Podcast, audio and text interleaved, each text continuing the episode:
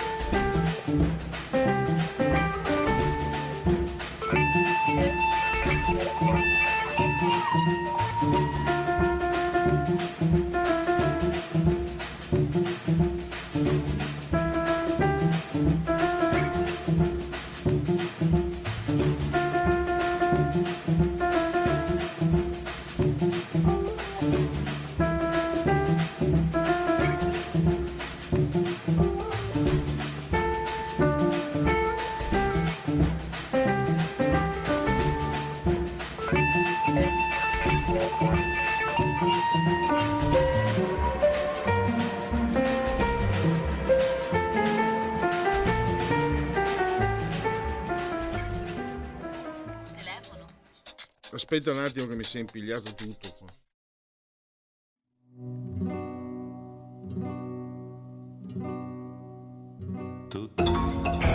Polenta e di rock. Ogni domenica dalle 21 la musica rock con il mic e il pivi. Rock and roll col CH. E ricordas che polenta e pirrosa con Benios. Economia come se piovesse, oggi in tematiche che riguardano le nostre tasche e non solo, la nostra qualità della vita. Tra poco avremo in collegamento Skype Andrea Roppa, responsabile delle pagine economiche di QN, il quadro con lui generale, inflazione, costo dell'energia, la crisi dell'auto. Si parla di 73.000 posti di lavoro a rischio nel settore auto per la conversione all'auto elettrica. E il super bonus che è frenato dalla impossibilità, dai limiti alla cessione dei crediti, quindi non sblocca, non serve, è sterilizzato, ho scritto io. E con lui tutto questo tra pochissimo. Poi alle 16.10, restiamo in argomento perché avremmo Marcello Minenna, lo sapete, anche Università Bocconi, Sole 24 Ore, Agenzia delle Dogane, e con lui parliamo di geopolitica, la crisi. Scusa Carnelli, ma sento tutto, mi dispiace, non riesco a parlare, altrimenti scusatemi. Dicevo, geopolitica, la crisi Ucraina-Russia che va trattata, maneggiata con estrema cautela, perché lo sappiamo tutti, la questione del gasdotto, ma c'è molto dell'altro.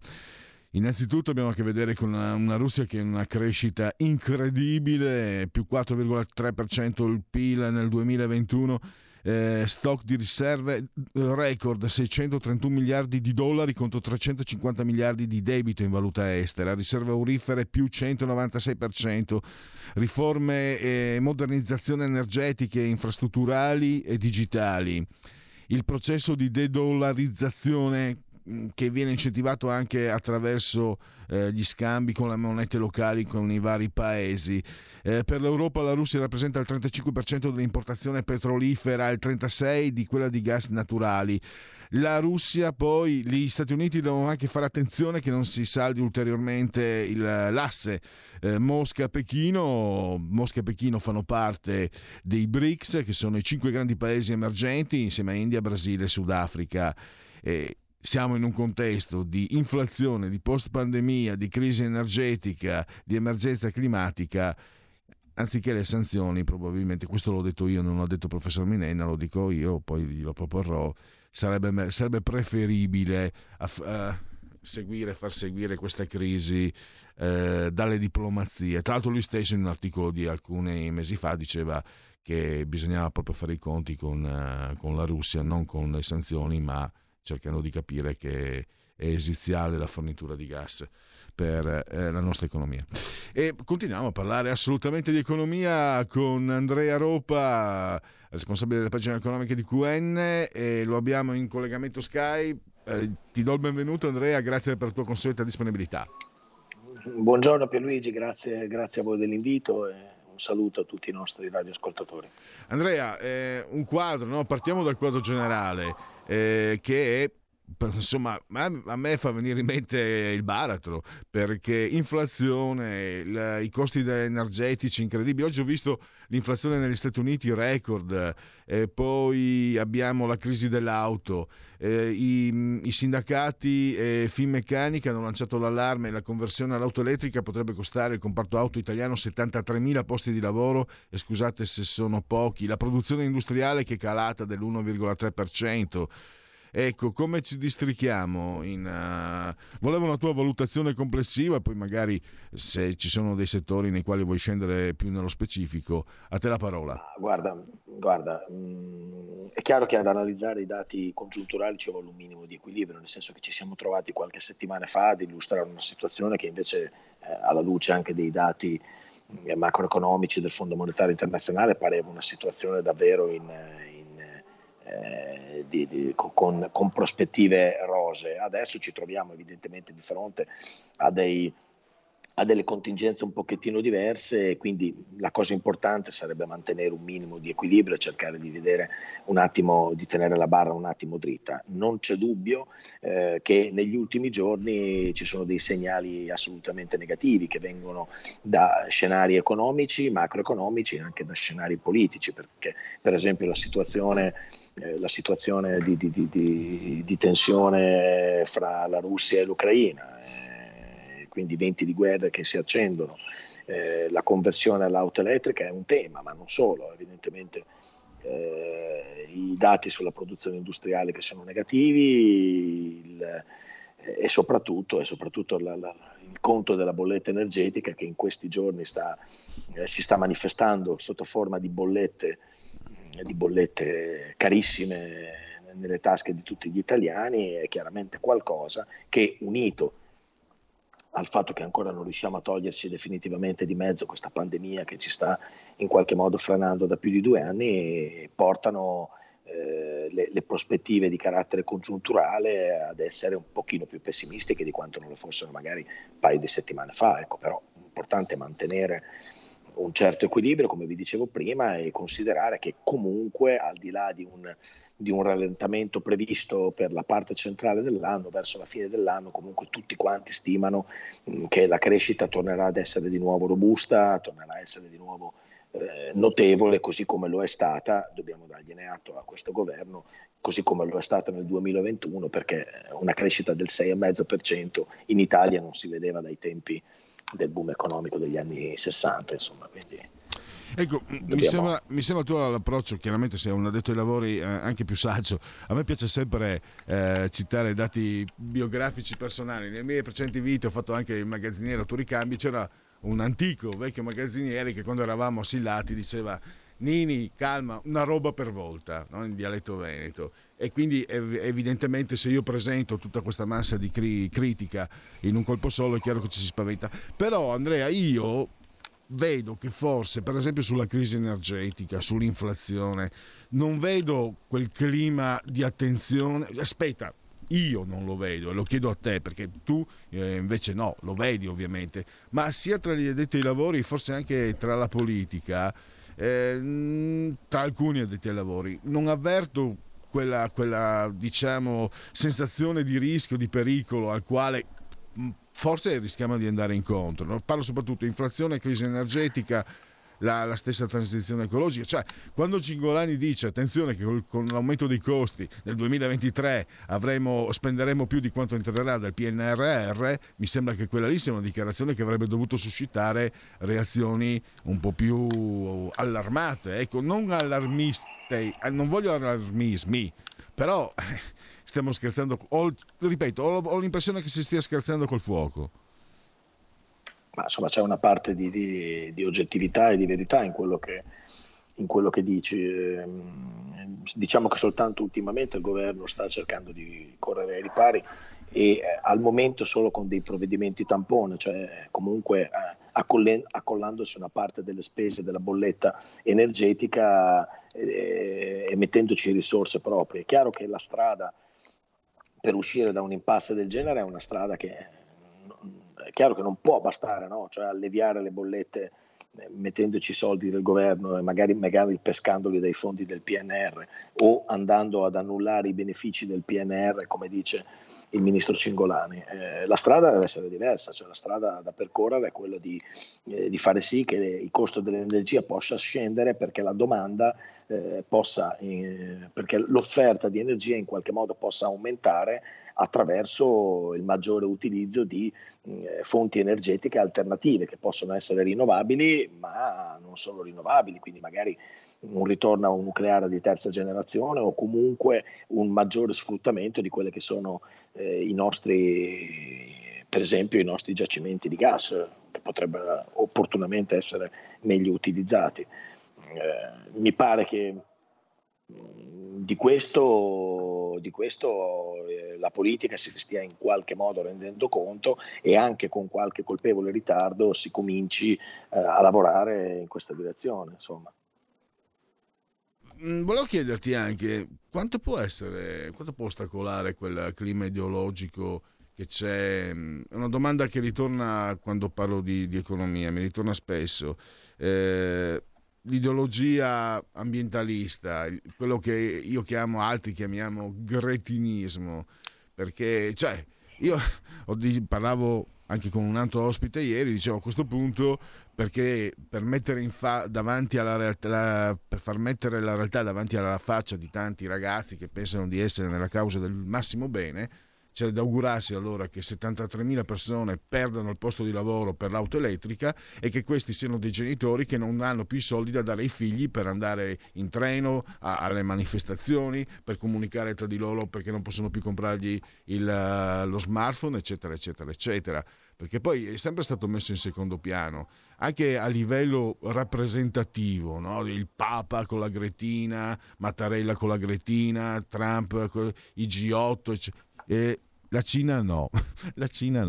E questo secondo me però vuol dire trattare le persone, i cittadini, come fossero un po' dei bambini mezzo deficienti. Cioè la realtà è complessa e nessuno è contento che ovviamente che il pianeta possa avere delle crisi di tipo ambientale, anzi, però credo che tra l'ambiente, a un certo punto se la scelta è tra l'ambiente e morire di fame, io credo che la risposta sia ovvia, però bisognerebbe parlarne, perché secondo me se si mettono sul piatto, sul tavolo del confronto, questa argomentazione in modo serio, forse riusciamo a fare qualcosa di meglio per l'ambiente e riusciamo a prevenire i danni per quello che è l'economia.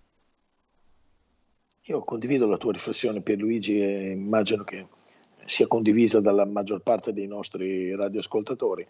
Purtroppo quando delle questioni di carattere concreto, che possono essere le questioni ambientali, mai come in questo periodo, in questa fase storica così importanti, ma anche per esempio le questioni sanitarie derivate dall'emergenza pandemica, quando queste questioni che sono molto concrete vengono affrontate sul piano ideologico, è evidente che vengono quantomeno distorte o che in ogni caso il loro approccio non avviene in termini ottimali. Questo è assolutamente lampante. Noi dobbiamo cercare piuttosto queste gravi tematiche di carattere ambientale, questa transizione ecologica che in qualche modo sarà dolorosa, sarà lunga, ma sarà perché deve avvenire per forza, non abbiamo alternative. Dobbiamo cercarlo invece di affrontarla in termini concreti, di affrontarla in termini scientifici, di affrontarla in termini economici, di affrontare con la legge spesso spietata dei numeri e non con le ideologie, non con le proteste di facciata o le soluzioni impossibili dettate da chissà quale chimera. Questo è importante, affrontare i problemi mai sul piano ideologico, ma affrontarli sul piano concreto, sul piano scientifico, sul piano della loro effettiva risoluzione. Questo purtroppo è un baco che ci portiamo dietro ed è, non è certamente solo un problema italiano, ma è un problema internazionale, insomma. Volevo chiederti anche tecnicamente com'è possibile, ti faccio una domanda da io non sono addetto ai lavori, com'è possibile che il decreto super bonus preveda un limite alla cessione dei crediti tale quasi da disinnescarlo, da sterilizzarlo? Cioè il super bonus doveva incentivare l'economia e scopriamo che non ci riesce proprio, per carità, l'attenzione alle mafie e tutto il resto, nessuno nega, però a me sembra da fuori un errore un po' grossolano, anche se penso che tu sia convinto che Draghi, insomma, abbia gli strumenti per risolvere quello che è stato fatto di sbagliato precedentemente. Guarda, io sono convinto che comunque il super bonus al 110% sia una misura geniale da un certo punto di vista, importante, che è stata capace di riaccendere un volano economico, quello legato all'edilizia, che si trascina un po' tutti gli altri settori. Certo, si sarebbe potuto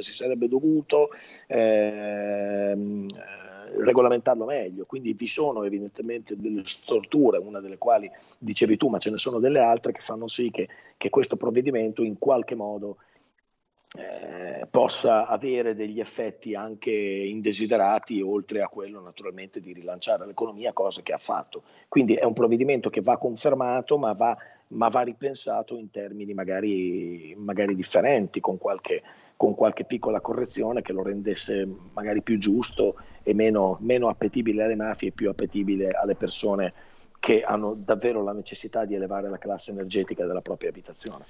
Ecco, se non sbaglio, il limite alla cessione dei crediti è stato voluto ai 5 Stelle. Questa è una notazione politica, se mi sbaglio correggimi pure, Andrea.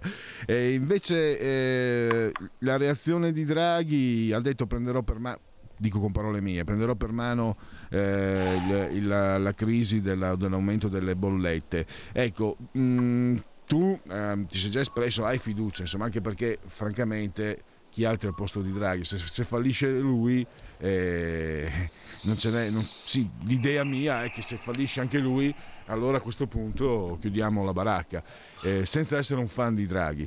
Ma secondo te che strumenti ha lui? Potrebbe avere sui quali intervenire per aiutarci ad affrontare, aiutare noi come famiglie e naturalmente anche le aziende che altrimenti devono chiudere, i battenti? Ma certo, lui ha due strumenti fondamentalmente, uno primo e immediato che è quello di intervenire sul regime delle accise e sui costi che in qualche modo lo Stato può controllare all'interno della bolletta energetica, ma sui costi della componente, diciamo così, materia prima dell'energia, questi sono fissati da un mercato che non è sicuramente controllato né controllabile da parte dei singoli governi, men che meno da parte del governo italiano. Pertanto potrà fare qualcosa, ma sicuramente non risolvere il problema. La risoluzione del problema è trovare delle fonti di approvvigionamento alternativa. Quella è la risoluzione del problema. E può preoccupare, come ha dato l'allarme Confindustria, è molto preoccupata, il calo della produzione industriale a gennaio, meno 1,3, dopo periodi invece di ripresa. È qualcosa di fisiologico o potrebbe essere qualcosa che preannuncia peggioramenti strutturali? Ma è qualcosa di fisiologico nel momento in cui comunque i dati precedenti, i trimestri precedenti avevano visto una forte crescita, quindi in qualche modo ci può stare un fisiologico rallentamento. Certo, all'interno ci sono dei segnali che possono diventare preoccupanti, uno dei quali appunto è il rallentamento della produzione a causa di costi dell'energia insostenibili, e questo si avvia a diventare un problema di carattere strutturale, certamente. Quindi va bene per un trimestre riprendere fiato, ma se poi i trimestri diventano più di uno e se le cause che hanno generato questo rallentamento diventano strutturali, allora la faccenda si fa preoccupante. È una cosa che andrà comunque rivalutata con attenzione nei prossimi trimestri, anche se le previsioni sono piuttosto positive da questo punto di vista, e appunto con l'andare dell'anno la situazione dovrebbe ulteriormente migliorare, insomma, da quelle che sono le previsioni. Ecco, e infine è un tema che tu hai trattato, hai approfondito, la situazione economica in relazione alla pandemia, alle varianti, alle ricadute. Cosa ti senti di dire sotto questo punto di vista? Guarda, mi pare che in questo momento l'aria che si respira sia decisamente positiva, nel senso che a partire da oggi siamo senza mascherine all'aperto, da partire dalla fine di marzo lo saremo anche all'interno, e quindi tutto mi lascia pensare che le cose possano decisamente migliorare, quindi questo è indubbiamente una chance importante che avremo nel secondo trimestre dell'anno, appunto il fatto di poter rendere la pandemia meno virulenta, anche grazie all'aumento delle temperature. Penso che questo possa essere un dato che possa impattare in termini positivi sulla nostra congiuntura e sulla situazione economica generale. Assolutamente, lo speriamo, anche perché credo, e poi abbiamo concluso il tempo, Andrea, non ci possiamo più permettere ricadute, no? Credo, ossia già il 21, la ricaduta del 2021-22 è stata terrificante. Tertium non datur, no? Sì, certo, no, non è, come dire, sarebbe insostenibile dal punto di vista non soltanto economico congiunturale, ma dal punto di vista anche proprio delle persone che ormai sono fiaccate da più di 2 anni di questa emergenza e hanno una terribile voglia di normalità, evidentemente. E noi normalmente dobbiamo chiudere perché è arrivato lo spazio della pubblicità. Do ancora il mio grazie a Andrea Roppa di QN, grazie davvero e a risentirci a presto, Andrea. Grazie ancora dell'invito, arrivederci a presto e buon pomeriggio a tutti. Stai ascoltando Radio Libertà, la tua voce libera, senza filtri né censura. La tua radio.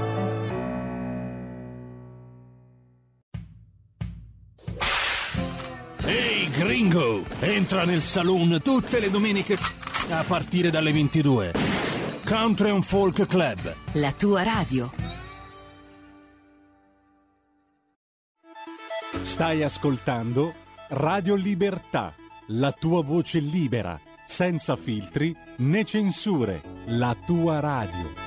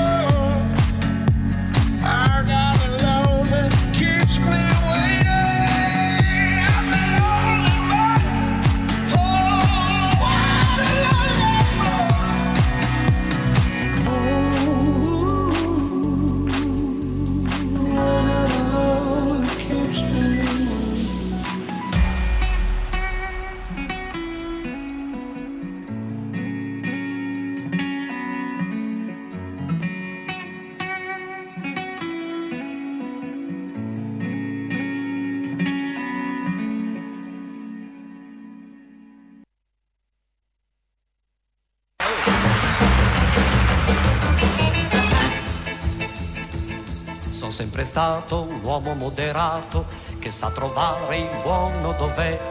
Non ho nemici e sono rispettato, mi son fatto tutto da me. Ho una posizione, penso anche al domani. Nella mia vita ho sempre lavorato, sono abbastanza contento di me.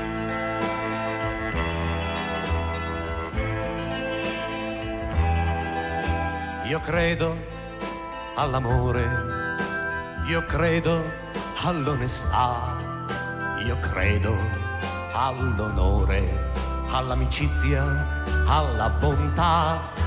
Io credo alla famiglia, alle persone che mi sono care. Credo alla voce del cuore, che è la più grande verità. Io credo alla vita, credo alla santa provvidenza, con tutta la forza io credo, io credo, io credo, io credo in Dio. Violenza per le strade, preoccupante il bilancio delle vittime. Per le vie del centro nuovi scontri fra forze dell'ordine e dimostranti. Continua la guerra civile, i morti sarebbero 20.000. Fine della tregua, in alto mare i negoziati per la pace. Su un'isola del Pacifico è sperimentato nuovo ordigno nucleare. Il signor G è un uomo moderato che sa trovare il buono dov'è, non ha nemici ed è rispettato e si è fatto tutto da sé. Ha una posizione, pensa anche al domani, nella sua vita ha sempre lavorato ed è abbastanza contento di sé.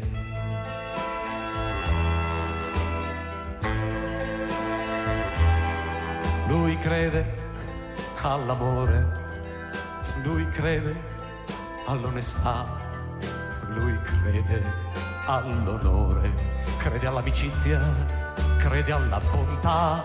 Lui crede alla famiglia, alle persone che gli sono care, crede alla voce del cuore, che è la più grande verità.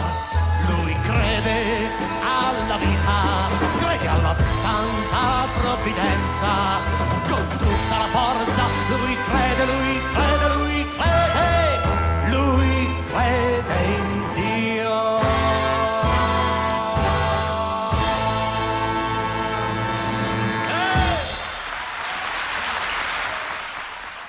E vabbè, mettiamoli anche noi gli applausi meritatissimi per il Giorgio Gaber del venerdì. Al punto politico provvisorio stiamo lavorando per voi, per trovare una definizione, un titolo per questa trasmissione adeguata ai nuovi contenuti. Comunque questa resta Radio Libertà. Siete in simultanea con noi, questi sono i Broncos, quando sono scoccate le 15.37, noi intendosi Giulio Cesare Carnelli, assiso saldamente sulla tolda di comando in regia tecnica, entrambi sospesi a 77 metri sopra il livello del mare. 24 i gradi centigradi sopra lo zero, mentre sono 14 questi sono interni, sono 14 quelli esterni, 90% l'umidità, 1025,4 millibar la pressione. Il tutto nel 21º, un 20° giorno di piovoso, mese del calendario repubblicano, per i gregoriani mancano 323 giorni alla fine. Per tutti un venerdì Venus 11 di febbraio, anno domini 2022 o 2022, che dir si voglia. Un abbraccio forte forte forte alla signora Carmela, alla signora Angela, alla signora Clotilde, che ci guardano anche dal canale 252 del digitale televisivo terrestre. Non è un bel guardare quello che avete ora, pazienza, c'è di meglio. Radio Libertà vi offre di meglio, infatti tra un po' metto la condivisione, che è meglio che vi faccia guardare altri, perché quell'orso, quel barbudon lì non è un gran bel vardar, Saturnini. E Anche il 7.40 lì ci ascoltate dal televisore, poi potete sentirci e seguirci cullati dall'algido suono digitale della Radio DAB, e poi grazie all'applicazione S Android ovunque voi siate potete percepirci, ascoltarci, sentirci, seguirci con lo smartphone, con l'iPhone, con la smart television, con la Fire TV, con Alexa, c'è di Radio Libertà Passaparola, ne saremo riconoscenti, tablet, mini tablet e pad, mini iPad, e poi anche su internet grazie a YouTube e soprattutto al portale della radio. Radio Libertà, chi sta buona Radio Libertà campa oltre 100 anni. Meditate, gente, meditate e scattate. È scattata. Sta volando la campagna abbonamenti di Radio Libertà, fatti sentire per sostenere la tua radio, per partecipare in prima persona ai tuoi programmi preferiti. Abbonati a Radio Libertà e Facile Economico e Democratico. Andate sul sito dove sono io, ho messo anche la condivisione pagina della radio, che è radiolibertà.net, e poi abbonati sul banner, sostienici e poi abbonati, e lì ci sono le modalità, lì c'è spiegato un po' tutto, lo sapete, voglio ripeterlo, lo ripeterò sempre, è anche un messaggio formulaico ovviamente questo, ma dal 2018 questa radio ha ampliato, ha diversificato, parere mio, ma un oste non dovrebbe parlare bene del proprio vino, però ha anche molto migliorato la qualità dell'offerta, e quindi questo sta attirando anche, per fortuna, un nuovo pubblico, no? Sta avendo un raggio più ampio. Però questo naturalmente comporta dei costi, e quindi per usufruire di quel servizio che Radio Libertà vi offre gratuitamente, ve ne dico uno per tutti, mi piace ricordare uno per tutti, la rassegna stampa del direttore Giulio Cesare, ovviamente questa radio bisogna di essere aiutata, sostenuta naturalmente. In qualunque modo, un modo che noi vi proponiamo, che quindi è anche però uno scambio, è l'abbonamento. Lo scambio che cos'è? Voi vi abbonate e noi vi diamo voi stessi, per esempio 100 secondi di una clip di 100 secondi per dire la vostra su tutto quello che volete. E il livello speaker corner, 16 euro mensili, 8 euro invece il vostro nome nel grande libro degli editori di Radio Libertà, 24 euro. Sarete ospiti, livello ospite, voi sarete gli ospiti intervistati dal vostro conduttore preferito. 32 euro, livello conduttore, il microfono dalla parte del manico, come piace dire a me, sarete voi a intervistare insieme al vostro conduttore preferito. E livello creator, 40 euro sono, diciamo, l'empire, o cioè siete al massimo, preparate la trasmissione, le domande, gli ospiti, i temi con il vostro conduttore preferito. Questa era per quanto riguarda la campagna abbonamenti. E adesso direi di andare, Giulione, con la sigla del Dite la vostra. Dite la vostra, che io penso la mia. Il telefono, la tua voce, allo 02 6620 3529. Anche al numero di WhatsApp 346 64 27 756. C'è una telefonata? Ah, non ho sentito, non ho capito, Giulio, ci sei andato a questa pizzeria? No, volevo solo dirvi che stiamo inquadrando appunto le immagini messe in condivisione. No, perché siccome non è lontana, è un po' lontana da qua, sì, sono 26, è Cascina de Pecchi. Io comunque almeno 3 volte la settimana la pizza c'è. No, ma c'è questa pizzeria qui alle porte di Milano dove, pensate, bisogna aspettare anche 2 mesi prima di trovare un tavolo.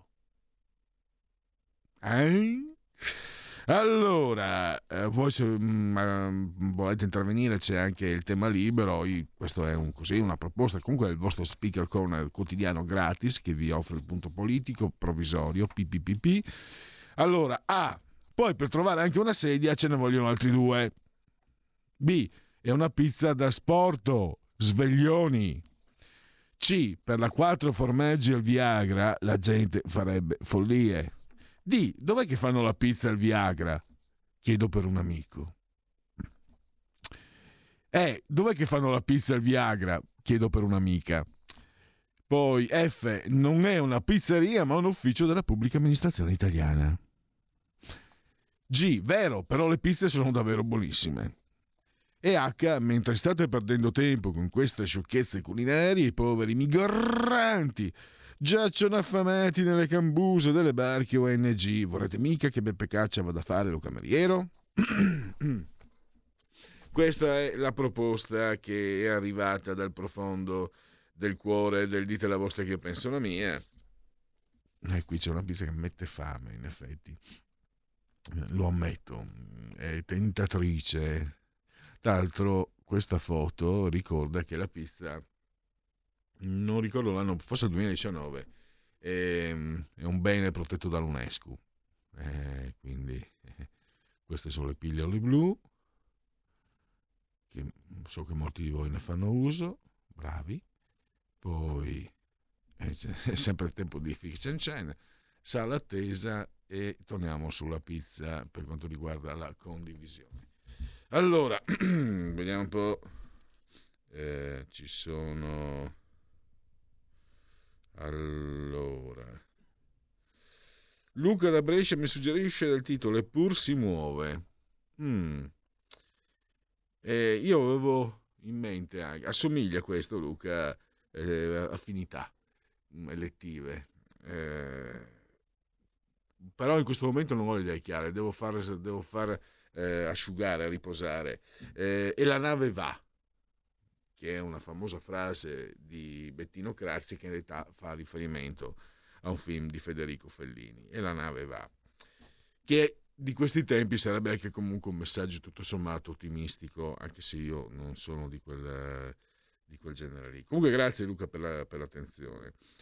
Poi dite perché la Lega ha votato la modifica a questo, non so, è delle 14.50, non so di basta fregnarci, scrive Claudio, ma non so, non entro nell'argomento, non lo so adesso, non so quale modifica della Costituzione, quella degli animali, non lo so. Si è dunque, cosa sono lì? 15 milioni con un di sospesi, ma fa vabbè. E poi da tempo non telefono più, avendo previsto i vari passaggi dal papete alle elezioni regionali e di Milano del presidente, ricevuto solo sufficienza, pazienza, ora preferisco scrivere opinioni e suggerimenti, vedremo, scrive Maurizio. Ho capito che recentemente per qualche motivo avete cambiato linea editoriale, meno critiche e costruttive alla Lega, che guarda caso riporta Salvini a parlarci. Chiaro, limpido, ho capito tutto Maurizio, e davvero ti sembra che io segua quella linea lì? Non mi sembrava, cioè, a parte che per quanto mi riguarda non è così, non mi sembrava neanche di aver dato questa impressione. Fiducia però in Radio Libertà da 4 mesi, aspetto la tessera dell'abbonamento. Questo lo giriamo ai tecnici, perché su questo, ripeto, posso risponderti sulla linea editoriale che per quanto mi riguarda non coincide con le tue impressioni, che sono legittime, magari posso aver dato involontariamente, ma non coincide. Se invece il fatto che tu da 4 mesi aspetti la tessera dell'abbonamento, invece questa ci riguarda, perché noi qui ci mettiamo la faccia per chiedervi di abbonarvi, e se qualcuno non ha, perlomeno in modo tempestivo, non adempie quelli che sono i suoi incarichi, è molto doloroso. Io non chiedo scusa per queste persone che non ti hanno ancora fatto avere la tessera dell'abbonamento, perché io non chiedo scusa per loro, a loro darei volentieri un calcione nel culo, ma non sono in grado di farlo. Quindi lo do metaforicamente e leggo pubblicamente questo messaggio di Maurizio, perché chi di dovere si dia una mossa, si dia una svegliata, perché io di fare figure di cazzo perché qualcuno non fa il suo lavoro, sinceramente non sono molto contento. E se le cose vanno avanti così, perché se le cose vanno avanti così, cosa devo fare? Ogni giorno il pistolotto, ricordarvi, abbonatevi, chiedervi, vi offre eccetera, e poi chi di dovere non adempie? Scusate lo sfogo, ma forse è anche lo strumento perché qualcuno muova il culo, qualcuno che evidentemente non lo sta facendo. Ecco qua. Perché queste sono cose che mi innervosisco. C'è una telefonata, pronto? Pronto Pierluigi, buongiorno, Mauro da Reggio. Ciao. Vedi, riguardo a quanto si dicevano, il bonus fiscale del 110% è una delle altre bellissime invenzioni dei 5 Stelle, no? Calcolato che questa cosa qua è stata fatta in Italia, Il 110% è una base immensa, per cui non ti devi, nessuno si deve lamentare se sono nate 16.000 nuove imprese perché il macellaio disoccupato ha deciso di fare il muratore, perché quando c'è una richiesta del genere è ovvio che, essendoci un sacco di richiesta e poca offerta, i prezzi dei materiali vanno alle stelle. E poi oltretutto, che cosa diavolo credevano, visto che c'è Draghi, che la cessione dei crediti praticamente è che tu cedi della moneta fiscale che andrebbe all'erario, e questi scemi qua pensavano che Draghi si sarebbe fatto scappare a livello di tasse e di erario da raccogliere tutti i crediti fiscali. Continuo a dire una cosa: 7 anni fa si sono affacciati alla ribalta e sono stato in un paese già disgraziato di suo, sono stati quelli che hanno distrutto tutto. Vabbè, Mauro sfonda una porta aperta comunque. Io devo cercare di moderarmi quando si parla dei 5 Stelle, ma vedo che voi no, però se volete parlare dei 5 Stelle, al di là ovviamente dell'educazione, cioè restando, come ha fatto benissimo Mauro, nei termini dell'educazione, voi siete liberi di non moderarvi quando si parla dei 5 Stelle. Io lo devo fare perché altrimenti non sono qui dietro il microfono per smoderarmi. Maurizio mi dice: la tessera non è importante. No, Maurizio, è importante il fatto di dare un'immagine di serietà. Se noi siamo qua da novembre a dirvi Giulio Cainarca, Antonino Danna, Semivarin, tutti, le clip raccolte da Borgonovo, tutti gli alla Giorgiana Magli, eccetera. Abbiamo studiato anche le parole, le offerte da darvi, eccetera. E poi qualcuno con la sua negligenza rovina un lavoro che è stato fatto nel miglior modo possibile, artigianale finché volete, ma con tutta la serietà, tutta la dedizione. Qualcuno sporca l'immagine di anche professionalità. Artigianale non vuol dire non professionale. Questo, Maurizio, era più che a te, era rivolto a qualcun altro questo messaggio, non so nemmeno io chi, ma spero che arrivi, perché quando questi qua, ci sono quelle figure che quando vengono sputtanate in pubblico allora muovono il culo, se non vengono sputtanate in pubblico si nascondono sempre, stanno sempre, come si dice, imboscati. Però io invece non sono imboscato, la figura di merda non la voglio fare per costoro. Primo, io le figure di merda non le voglio mai fare. Il francesismo, la figura de merde. Per una questione anche, insomma, di decoro, per una questione di amor proprio e di serietà. Figurati se voglio farla per colpa degli altri, per negligenza degli altri. Allora, qui, ma la pizza puzza? E che roba è? Ah, Manzoni, i giochi di parole. No, se tu li metti lì anche dopo, alla fine, quelle 2 foglie di basilico, 3, cioè, li metti un po' di qua, ecco questa foto, ecco cosa mancava, il basilico. Il basilico. No, Claudio mi dice, con chi ce l'hai, con chi non sta facendo il suo lavoro? Non so neanche nomi e cognomi, guarda, preciso. Comunque con chi non sta facendo il suo lavoro e con chi è responsabile di chi non sta facendo il suo lavoro. Ecco Claudio. E il basilico manca. Ci vorrebbe proprio, mamma lì. Guardala lì, mamma mia. Che leggevo tanti anni fa. Adesso questo è un momento anche di sfogo, no? di decompressione, perché dopo torneremo a parlare la crisi Russia-Ucraina, quindi uno spazio anche un po', se volete intervenire, però su temi serissimi, e questo serve a tutto questo spazio. Però sto chiacchierando, ma è un'informazione, magari non tutti lo sanno. Anni fa spiegavo un articolo dettagliato, credo fosse l'Espresso oppure una rivista dei consumatori, come lavorano e trattano le immagini che mettono sulle confezioni, le immagini degli alimentari. Non so, la mela che viene passata con l'olio minerale, per esempio questa pizza, se se vedete magari la foto, la vedete sulle scatole, quelle surgelate, anche lì vengono esaltati con colorazioni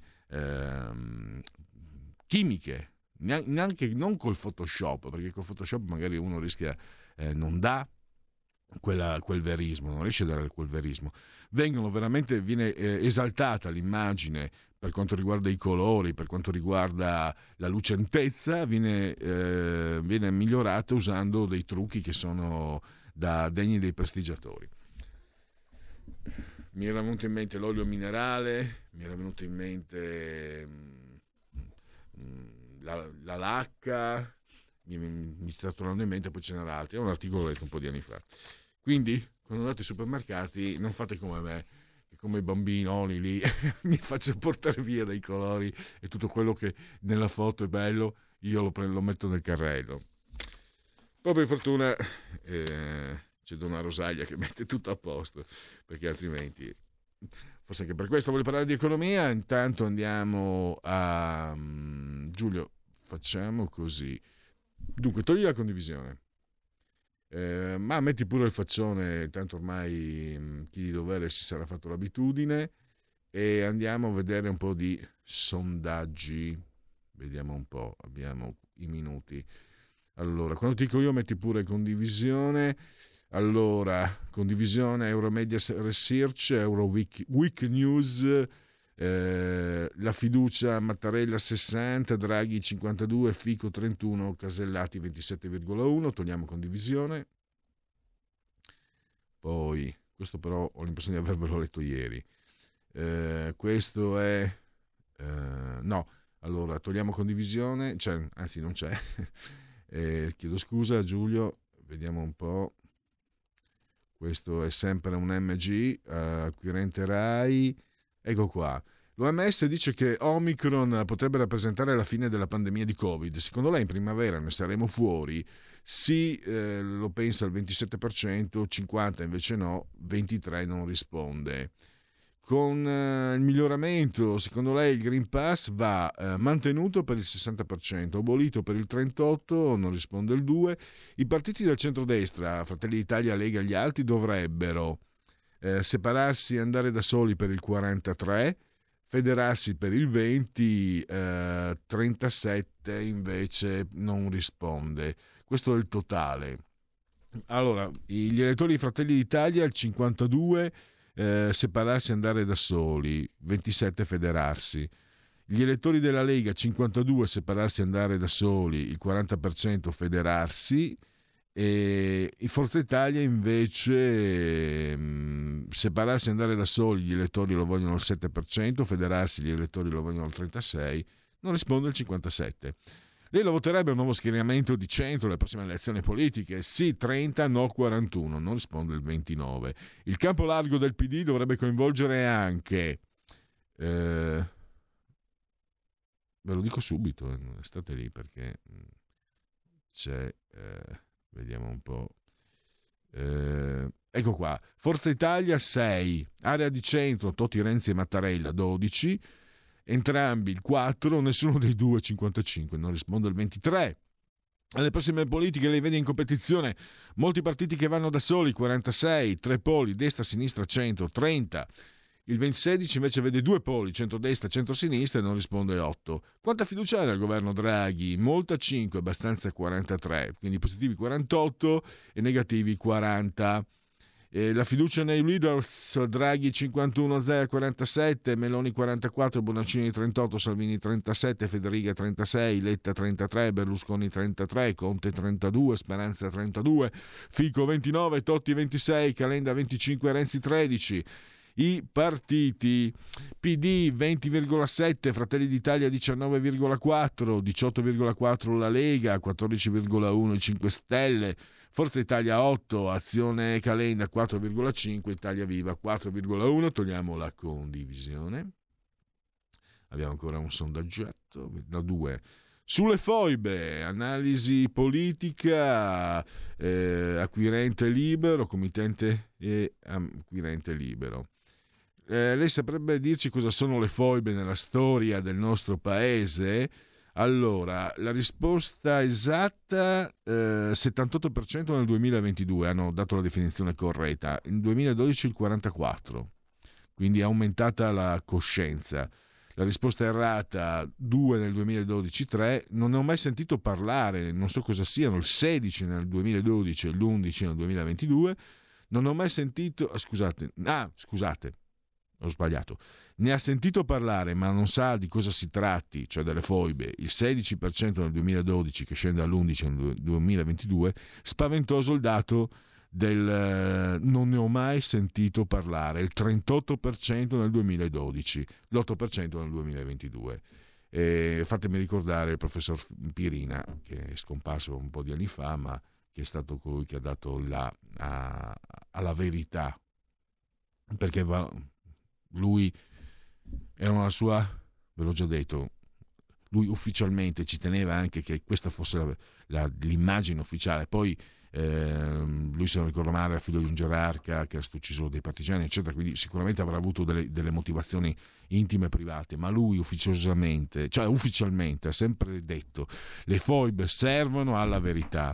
Questo significa, per la sinistra, basta bugie, basta menzogne, ma stiamo anche attenti dall'altra parte a non impugnare le foibe per andare addosso ai comunisti, brutti, sporchi e cattivi. La verità, perché ci sono tantissime persone che hanno sofferto, e i loro parenti, e questo serve la verità, a ricordarli, perché il ricordo non ti fa dissolvere nel nulla, e lui ci teneva, lui era quello il suo obiettivo.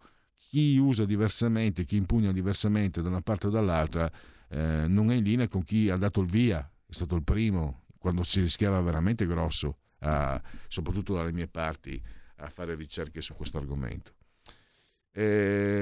Basta, time out. In quanti ti promettono trasparenza, ma alla fine ti ritrovi sempre con la bocca chiusa e non puoi dire quello che pensi. Radio Libertà non ha filtri né censure, ascolta la gente e parla come la gente. Stai ascoltando Radio Libertà, la tua voce libera, senza filtri né censura. La tua radio.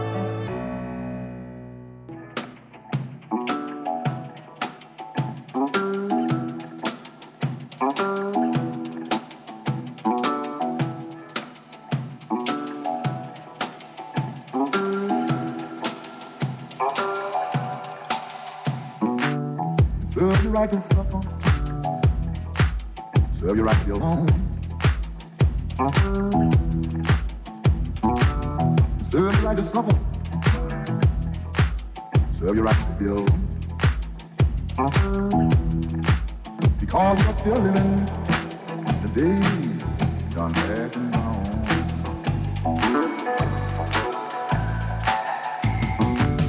Serve you right to suffer, serve you right to be alone. Serve you right to suffer, serve you right to be alone.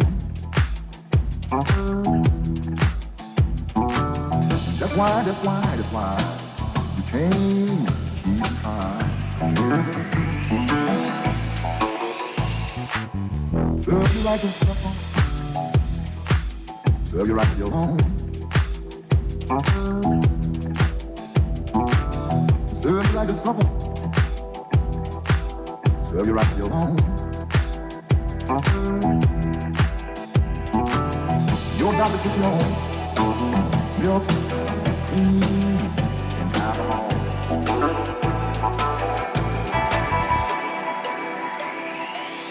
You're still living.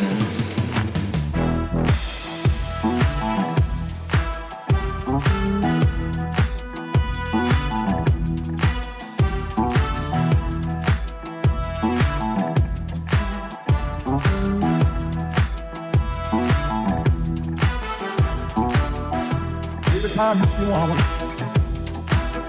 makes you think of love. Every time you see a woman, she makes you think of love. She treats you so bad.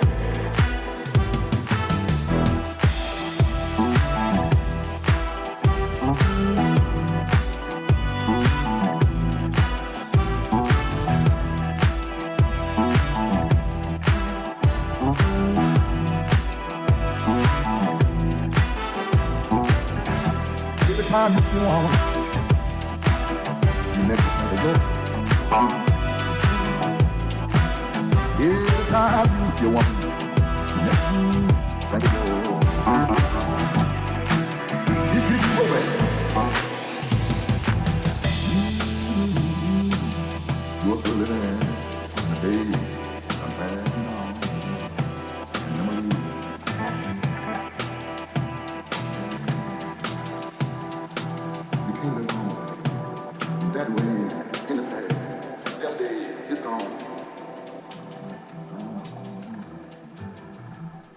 Applausi, qui siamo dalle parti di Evener, un DJ francese che spazia nei generi. Radio Libertà, in simultanea quando sono scoccate le 16.04. Allora, continua Mazzoni. Il basilico o il basilisco? Oggi in vena. Mi genufletto il cospetto del grande Jamie Lee Hooker. Boom, boom, boom, boom. Ti piace Chris da Bergamo? Anche a me, tantissimo. Boom, boom, boom, boom. No, non fare lo scemo, Pellegrini, e soprattutto non rovinare un'arte sublime, il massimo del benessere che l'animo umano possa acquisire è costituito dall'accesso alla musica. Non è un'idea mia, è di Schopenhauer, ignoranti. Io però non lo sapevo fino a quando non ho letto Schopenhauer, però l'avevo scoperto. Io penso che la musica sia davvero uno strumento favoloso. Allora, adesso Giulione, tra poco ti chiedo di darmi in condivisione l'ultimo sondaggio della giornata e anche della settimana. Ipsos, committente ITV Movie. Dunque, se potesse scegliere lei chi vorrebbe alla guida del centrodestra, Giorgia Meloni il 36%, Matteo Salvini il 21%, Silvio Berlusconi il 14%, nessuno di loro il 29%. Questo totale intervistati. Invece tra gli intervistati di centrodestra preferisce la Meloni il 45%, Salvini il 34% e Berlusconi il 16%, nessuno di loro il 5%. Poi quindi i tre leader del centrodestra trovano comunque il riconoscimento da parte 30, 40, 80, no, del 95% degli elettori di centrodestra. Sono rappresentativi del 95% degli elettori di centrodestra. Insomma, diciamo, guardiamo il bicchiere mezzo pieno, perché se gli elettori di centrodestra avessero detto maggioritariamente nessuno di loro, sarebbe stato un problema per i leader dei centrodestra. Se potesse scegliere lei chi vorrebbe la guida del centro-sinistra, tra allora il totale intervistati 36% Enrico Letta, 36% Giuseppe Conte, il 28% nessuno. Tra gli elettori di centrosinistra il 53% Letta, il 38% Conte, nessuno dei due 9%. Quindi qui c'è un margine più ampio di elettori di centrosinistra che non si sentono rappresentati da Enrico Letta e Conte. Il 5 nel centrodestra, il doppio, il 9 nel centrosinistra. Anche se il 5 Stelle, lei preferirebbe che il PD si presentasse alle prossime elezioni alleato con i 5 Stelle, 21% per il totale degli intervistati, 19% con i centristi, con entrambi 13%, con nessuno di loro il 47%. Per gli elettori di centrosinistra, allora, vorrebbero questa alleanza il 31%, il 21% preferirebbe che i 5 Stelle si alleassero con i centristi, con entrambi per il 23%, nessuno di loro il 25%, quindi un quarto degli elettori di centrosinistra non vuol sapere dei 5 Stelle. E poi le crea più apprensione il Covid, 33%, l'aumento delle bollette, 54%, non risponde il 13%. Togliamo condivisione, andiamo adesso, tra 2 minuti avremo modo di ascoltare il prossimo ospite, Marcello Minenna. Giulio, fammi andare però 2 aggiornamenti doverosi dalle nostre agenzie, quelle in bianco, gratis. Draghi, la squadra va avanti, federatore del centro lo escludo, lo ha detto in una conferenza stampa. Suicidio assistito, deciso il farmaco per Mario. Non ha voluto il molecolare, la distanza tra Macron e Putin. Precipitano nel vano ascensore, morto un operaio, collega ferito. Continuano quelle che vengono chiamate morti bianche. RT, anche chi se ne importa, no? Tanto noi operai siamo sempre l'ultimo anello della catena, come sempre. RT ancora in calo e incidenza dimezzata in 3 settimane. Sport, a Pechino, bronzo per Dorotea Wierer e Ghiotto, Italia a 10 medaglie. Da Pechino l'appello dell'atleta, no alla guerra in Ucraina. Sale la tensione USA-URSS. Vediamo sul Corriere l'ultima notizia, conferenza stampa, governo efficiente, no a rimpasto, politica, io lavoro me lo... Secondo me questa gli è scappata a Draghi, perché è pesante. Politica, io il lavoro me lo trovo da solo. Beh. È uno scappaccione a quelli che comunque in questo momento gli portano i voti per governare. Quindi vediamo come lo prendono i giornali. Io, se lavorassi in un giornale, adesso facessimo la riunione di redazione, direi: spariamo a zero questa, perché questa è bella grossa. Ma questa è una mia interpretazione, magari sicuramente sbaglierò. Adesso andiamo invece a parlare della crisi, la crisi Russia-Ucraina e i suoi risvolti economici. Parliamo di geopolitica. Lo faremo tra poco con il prossimo ospite che dovremo avere tra poco in collegamento.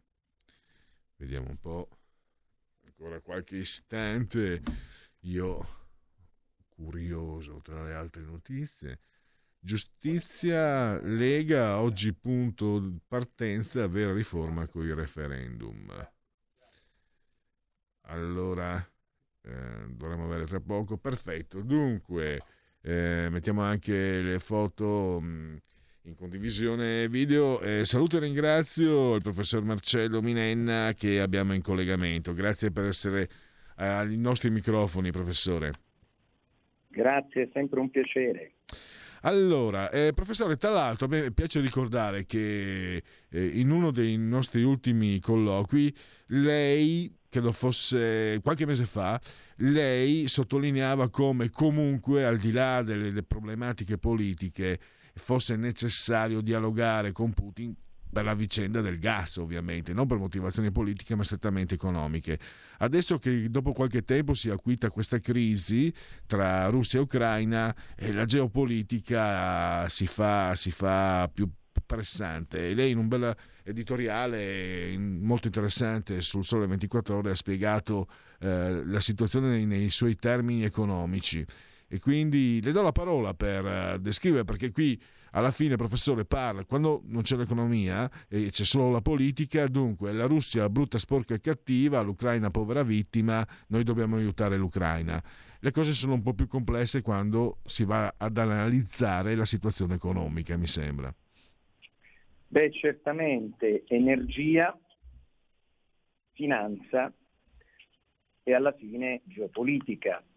Diciamo che stiamo assistendo a una nuova escalation delle tensioni tra la Russia e l'Ucraina, con una preoccupazione forte in Occidente. Beh, da tempo l'Ucraina vuole entrare nella NATO e ovviamente Mosca vuole preservare la propria influenza su questa, che ricordiamo era una delle ex repubbliche sovietiche. Condivide 1.500 chilometri di confine, passa il 40% del gas russo destinato all'Europa, quindi da un lato è una un ambito assolutamente rilevante, e Putin sia per la NATO e quindi per il blocco occidentale che per la ex Unione Sovietica, che ovviamente non c'è più, ma di cui l'Ucraina faceva parte. Quindi in qualche modo Putin minaccia questo intervento armato come quello che nel 2014, ricordiamo, ha portato all'annessione della Crimea e alla creazione di repubbliche separatiste filorusse nel Donbass orientale. Ora, c'è però un aspetto che non va sottovalutato. L'aspetto che non va sottovalutato riguarda la situazione economico-finanziaria. All'epoca, nel 2014, la Russia aveva una maggiore vulnerabilità che erano collegate al deprezzamento del rublo, la moneta della Russia, al calo dei prezzi del petrolio e alle sanzioni della NATO. E ora la situazione è obiettivamente cambiata rispetto al 2014, perché innanzitutto dal 2016 la Russia è cresciuta con numeri importanti, una media del 2%. C'è avuto anche la Russia una contrazione dovuta al Covid, ma c'è stato un importante rimbalzo. Ora, di recente, tutti un po' si attendono sulle varie aree valutarie, Russia compresa, un rallentamento, perché ci sono questi aspetti collegati al crescere del prezzo dell'energia. Però il punto fondamentale è che Mosca è in una posizione diversa dal 2014. Innanzitutto è il rubinetto del gas all'Europa, ha una posizione importante nel mondo dei produttori petroliferi, è in grado di influenzare i prezzi del petrolio. Pronto?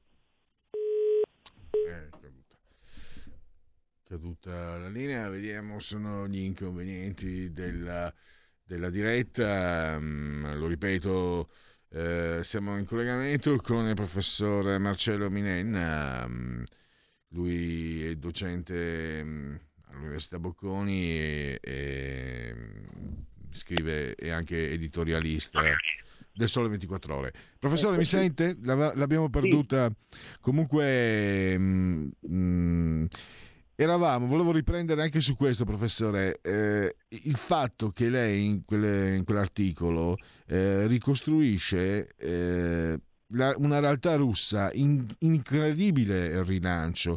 Cioè, io non sono addetto ai lavori, non faccio analisi di tipo economico-finanziario, ma quando si parla della Russia, tutti quei risvolti di grandissimo rilancio, le cifre importantissime, i 631 miliardi di stock di riserve, le riforme sul fronte energetico e anche, mi sembra, digitale, la dedollarizzazione.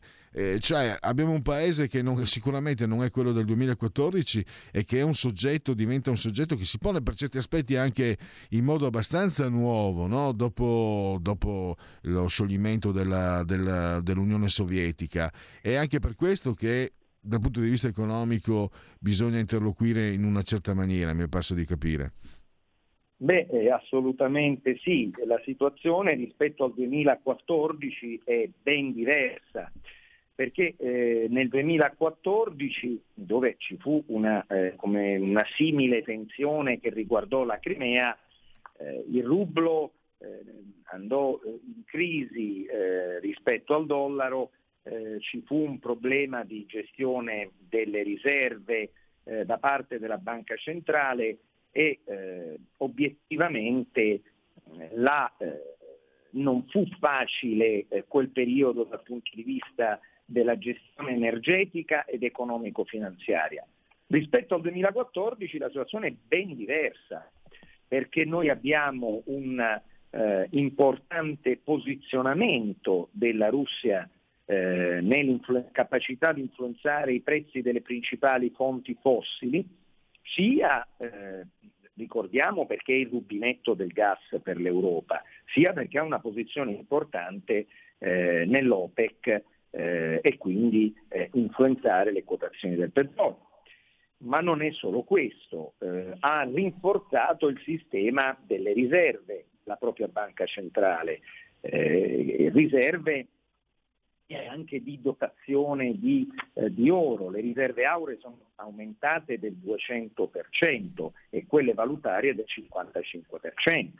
L'economia è stata dedollarizzata, cioè il Ministero delle Finanze che ha definito la strategia finanziaria del Paese con la Banca Centrale punta ad eliminare proprio il dollaro dalle proprie riserve per il funzionamento, e indoviniamo con quali valute, oltre all'euro e all'oro, ovviamente con l'Uan, il che dimostra un aumento dei rapporti con il partner cinese.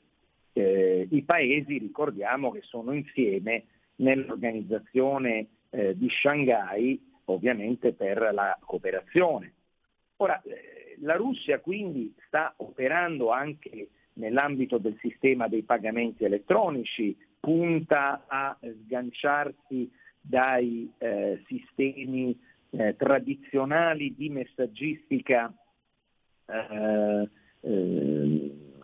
collegati agli Stati Uniti d'America. In questo caso viene oggi presentata quasi come una minaccia che gli Stati Uniti d'America pongono alla Russia: guarda, ti tagliamo fuori dal sistema di messaggistica finanziaria dei pagamenti elettronici. Ma la Russia in realtà si è già portata in un altro standard globale che gli consente quindi di resistere a questo tipo di pressioni. Sta realizzando un progetto di rublo digitale, come la Cina sta portando avanti con una velocità superiore alle altre banche centrali il progetto dell'Uan digitale.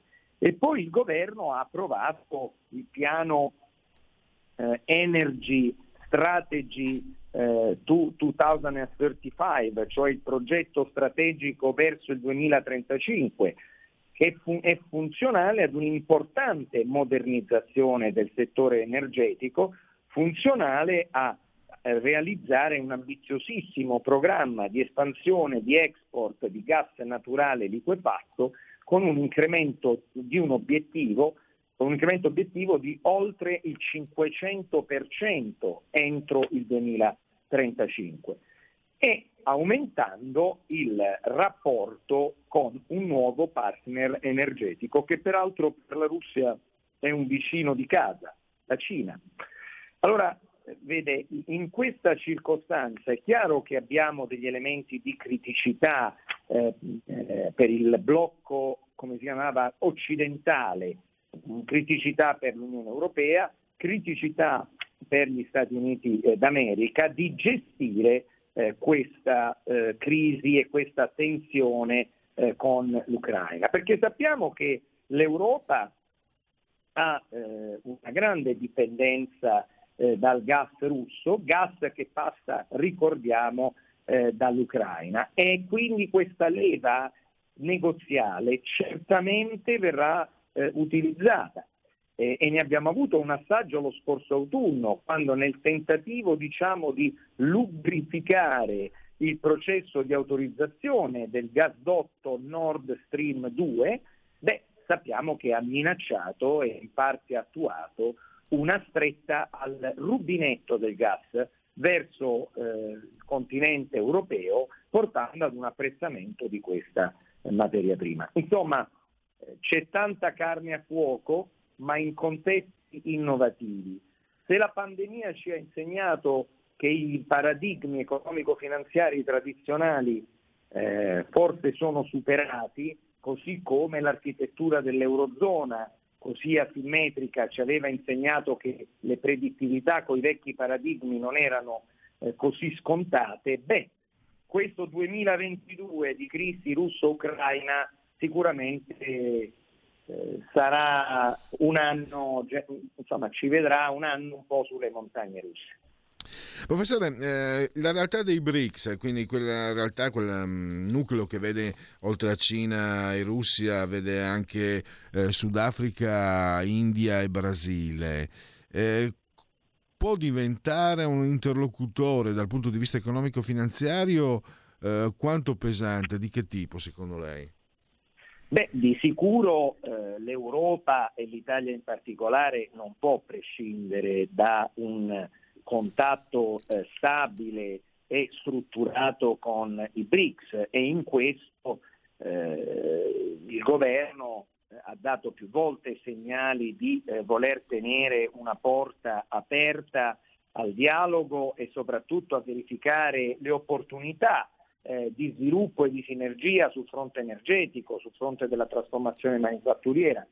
Sono ambiti dove però, come sappiamo, ci sono anche talora delle criticità collegate al fatto che in questi paesi, insomma, la governance sociale del lavoro, dell'inquinamento, della creazione di prodotti anche contraffatti, insomma, ci sono tanti aspetti dove qualche tensione e qualche attenzione in più, perché i livelli di vigilanza sono obiettivamente più bassi nei paesi in via di sviluppo rispetto a quelli maturi, sono aspetti che vanno tutti tenuti in piena considerazione, ma proprio per questo serve mantenere un contatto, tenere una porta aperta, anche perché molto spesso aiutare questi paesi a crescere secondo delle linee di modernità, di correttezza e rispetto delle regole, aiuta a prevenire i problemi e a metterli su una giusta strada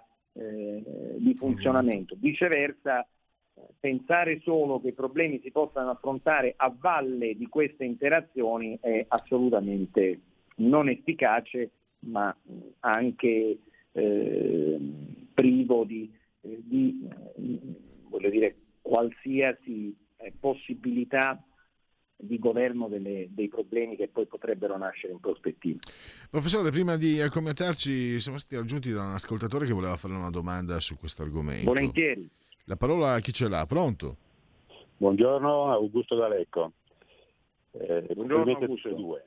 Volevo chiedere al professore se mi può spiegare quali vantaggi abbiamo noi italiani a stare nella NATO, visto che quello che è successo in Libia la NATO non ha fatto niente, anzi ha compromesso i rapporti con la Russia, Nord Stream 2, eccetera. E secondo me come possiamo pensare che Putin accetti che l'Ucraina diventi quello che siamo noi all'interno della NATO, cioè pieno di basi militari americane con degli ordigni nucleari di cui non abbiamo il controllo.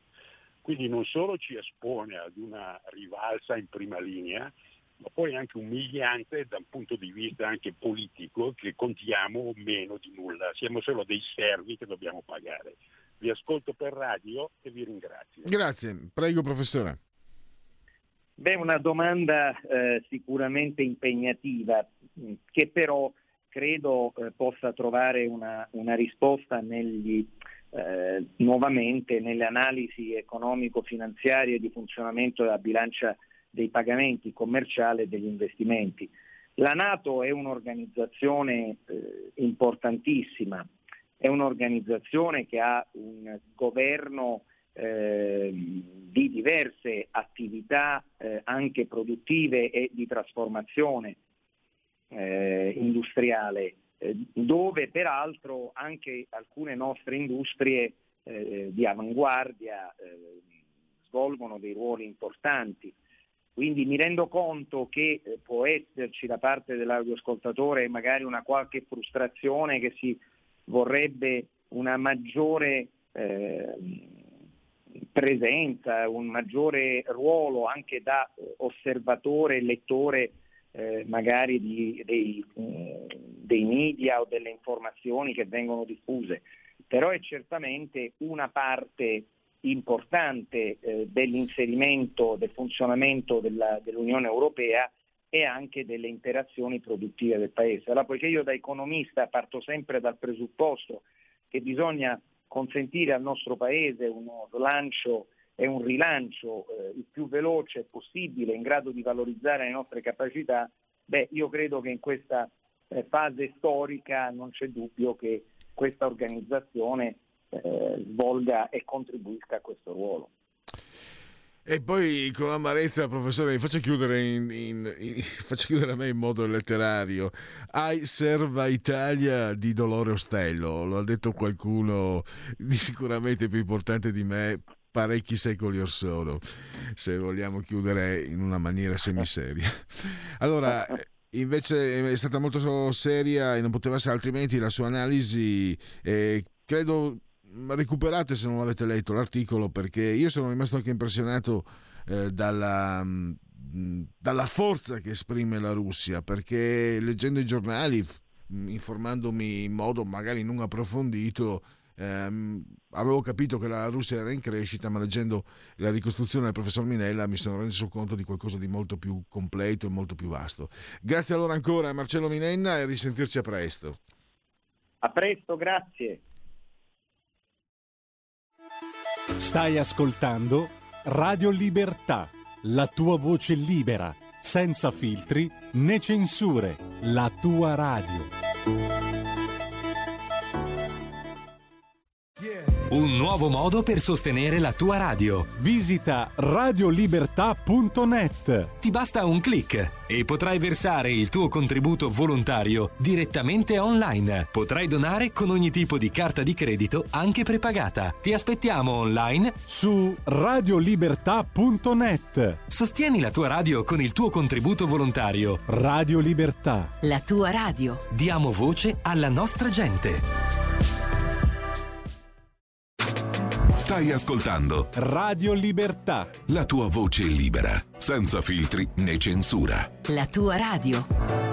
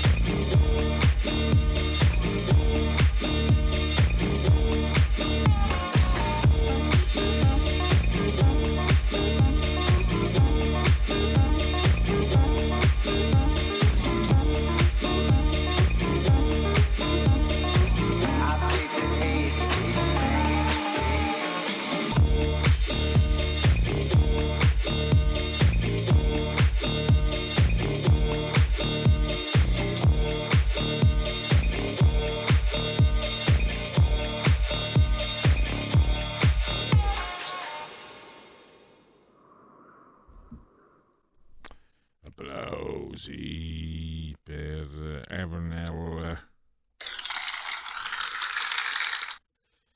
Tra le proposte musicali del punto politico provvisorio PPPP, metti pure, ecco, guarda, guarda che spettacolo, robe, guarda, ciò.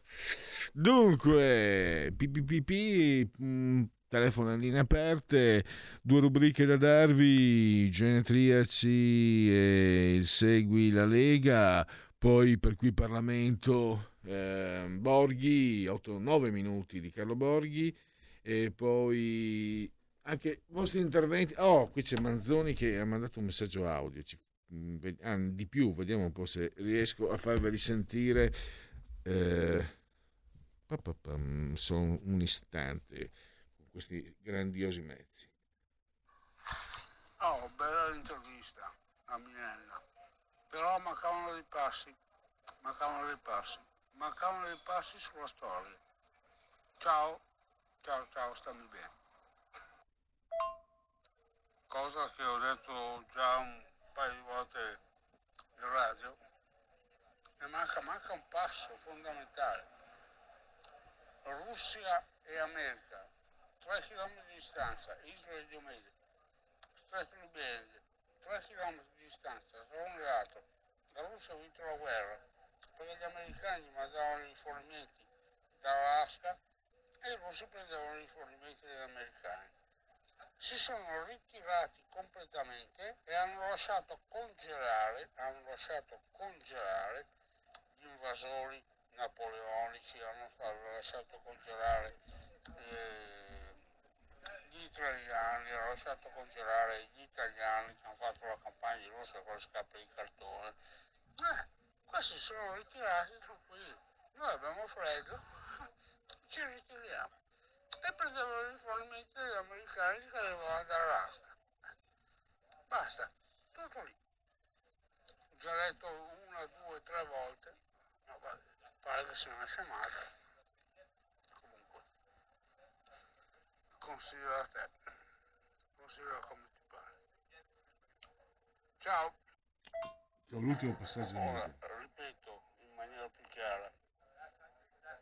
Alla scoppio della guerra, patto Ribbentrop-Molotov, non si erano messi d'accordo, ok? Poi gli italiani entrarono in Russia, e quella cosa ha fatto? Si sono ritirati, venite a Stalingrado e congelate. È quello che è successo, è storicamente acclarato. Venite a Stalingrado, vedete cosa è successo. Congelate, boom, è stato a freddo. Gli italiani, noi andiamo lì, spacchiamo alcune passeri, benissimo, perfetto, sono andati lì e sono morti tutti, e sono tornati dietro con le scarpe di cartone bagnate, con i piedi congelati, è perfetto. Vabbè, allora, diamo spazio anche ad altri. Vediamo l'ultimo. Comunque va bene così. Perfetto, grazie anche a Manzoni per i suoi interventi. Naturalmente non aggiungo nulla. Ecco, noi italiani siamo stati. No, il Duce, i fascisti hanno mandato la povera gente. Mio zio, che si è congelato la mano, il grandissimo zio Bruno, persona fantastica, e lui non ci voleva andare a fare la guerra, solo che dovevi. E mi ricordo ancora i suoi racconti quando vedeva l'equipaggiamento dei soldati tedeschi, vedeva quello che i fascisti, che intanto loro si stavano assolazzando nei bordelli qui in Italia, al caldo delle cosce e delle lampade e dei focolari che avevano mandato la povera gente, il popolo. Quindi mi dispiace, gli antifascisti sono odiosi, ma quello che hanno fatto i fascisti resta al popolo, a noi del popolo, noi ultimi anelli della catena. Quello che ha fatto il fascismo, basta, fatevelo raccontare ormai non so, qualcuno è ancora sopravvissuto, fatevelo raccontare dai vostri parenti. Poi l'antifascismo l'antifascista è lo specchio del fascista, sono la stessa cosa. Però per favore, mi ricordo mio zio fu quello che da bambino mi insegnò quella canzoncina che qualche anno fa avrebbe dato fuoco alle polveri, ma da bambino la cantavo tranquillamente, con innocenza, tanto servito tagliamento, erano tutti cognomi appocopati, Pellegrin, De Fend, Brun, Malacarte, non sembrava veramente, non sembrava. La lingua ufficiale era il friulano, San Vito Tagliamento, dove sono cresciuto io, la lingua franca era il veneto, non so se mi spiego. E quindi bianco, rosso e verde è il colore delle tre merde, mi insegnò mio zio, che appunto aveva provato sulla sua pelle il potere statuale, nella fattispecie di un potere tirannico e dispotico come fu quello fascista, che non si fece scrupolo di mandare a morire la povera gente. Quindi, poi non è che nella prima guerra mondiale mandavano i soldati, non c'era il fascismo, c'erano i Borboni, quel che volete, gli italiani mandavano la povera gente, i soldati, in un numero tale da far esaurire i proiettili della mitragliatrice avversaria. Quindi non è che sia solo il fascismo. In Italia, evidentemente, se sei l'ultima ruota del carro, stai molto attento e cammina rasente i muri. Valeva. Credo che questo sia quello che abbiamo visto a partire dal Regno d'Italia. Anche prima, sicuramente per i poveracci non c'è mai stata vita facile, ma dopo, con la statualità, cioè con il concetto di statualità, in Italia il cittadino ha avuto un rapporto sicuramente ben differente da quello che ha avuto il cittadino in Germania con lo Stato, in Francia, in Inghilterra con lo Stato. Questo direi che ci sono storici che potrebbero portare autorevoli pareri al riguardo e non credo che li porterebbero per confutare ciò che ho appena detto. Va bene, basta. Troppa saccenza in questo bosco. Allora, vediamo qua. Allora, chi è che manda? Chi è che mi manda sta roba qua? Chi è che mi? Non posso mandarla in condivisione. Allora, la Lalla mi ha mandato frittata per merenda, cipolle, fiore sardo, parmigiano reggiano, uova bio, goccio di latte intero per amalgamare il tutto. Vi manderei il gatto con lo zainetto in radio, ragazzi. Ma sì, lo dico, dai, tanto sono paresale. Sai perché? Allora, intanto è un'immagine meravigliosa, tu lo riesci a vedere? No, peccato. Mi hai commosso, Lalla, per un semplice motivo, mi ricorda molto la frittata che faceva mio papà, bella alta, no, non l'omelette, la frittata da contadino della Bassa Veneta, bella alta, bella, ne mangiavi un pezzo così ed era buonissima peraltro. Grazie Lalla. È comunque un bel ricordo che hai evocato. La destra ha sempre questa fissa della guida. Secondo me la sinistra vince perché ha eminenze grigie che governano il partito principale e anche quelli collaterali per vie traverse, stanno nell'ombra anche per anni, semplicemente decidendo chi è interprete più adatto per gli assetti di un dato periodo, così accontenta le ambizioni personali di ciascuno, assegnando i vari ruoli come le parti di una commedia, perché una personalità si esplica pienamente in certi contesti piuttosto che in altri, insomma tendenzialmente gioco di squadre, specialmente in un sistema proporzionale. E poi io questi sistemi elettorali li costituzionalizzerei onde evitare lo spettacolo indecoroso tipicamente italiano. In Germania e in Inghilterra non cambia mai e funziona perfettamente, di cambiarli sotto elezioni con maggioranze risicate per colpire gli avversari.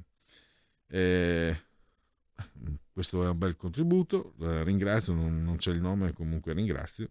Si era parlato la settimana scorsa, no? La capacità della sinistra di occupare, anche la necessità di occupare i posti anche di, c'è quella parolina magica di sottogoverno, che sono importantissimi perché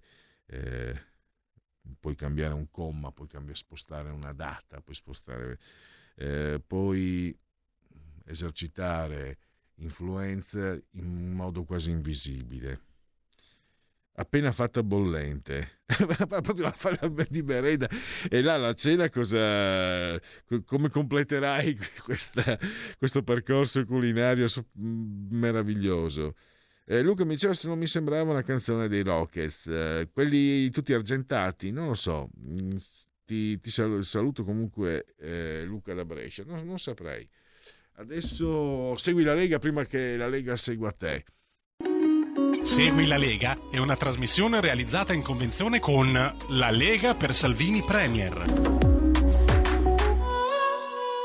Legaonline.it, scritto legaonline.it, vi potete abbonare, iscrivere, anzi chiedo scusa, è un lapsus lingue neanche tanto freudiano direi, vi potete iscrivere alla Lega da questo sito molto semplicemente, versando €10 anche tramite PayPal senza che vi sia la necessità di essere iscritti a PayPal.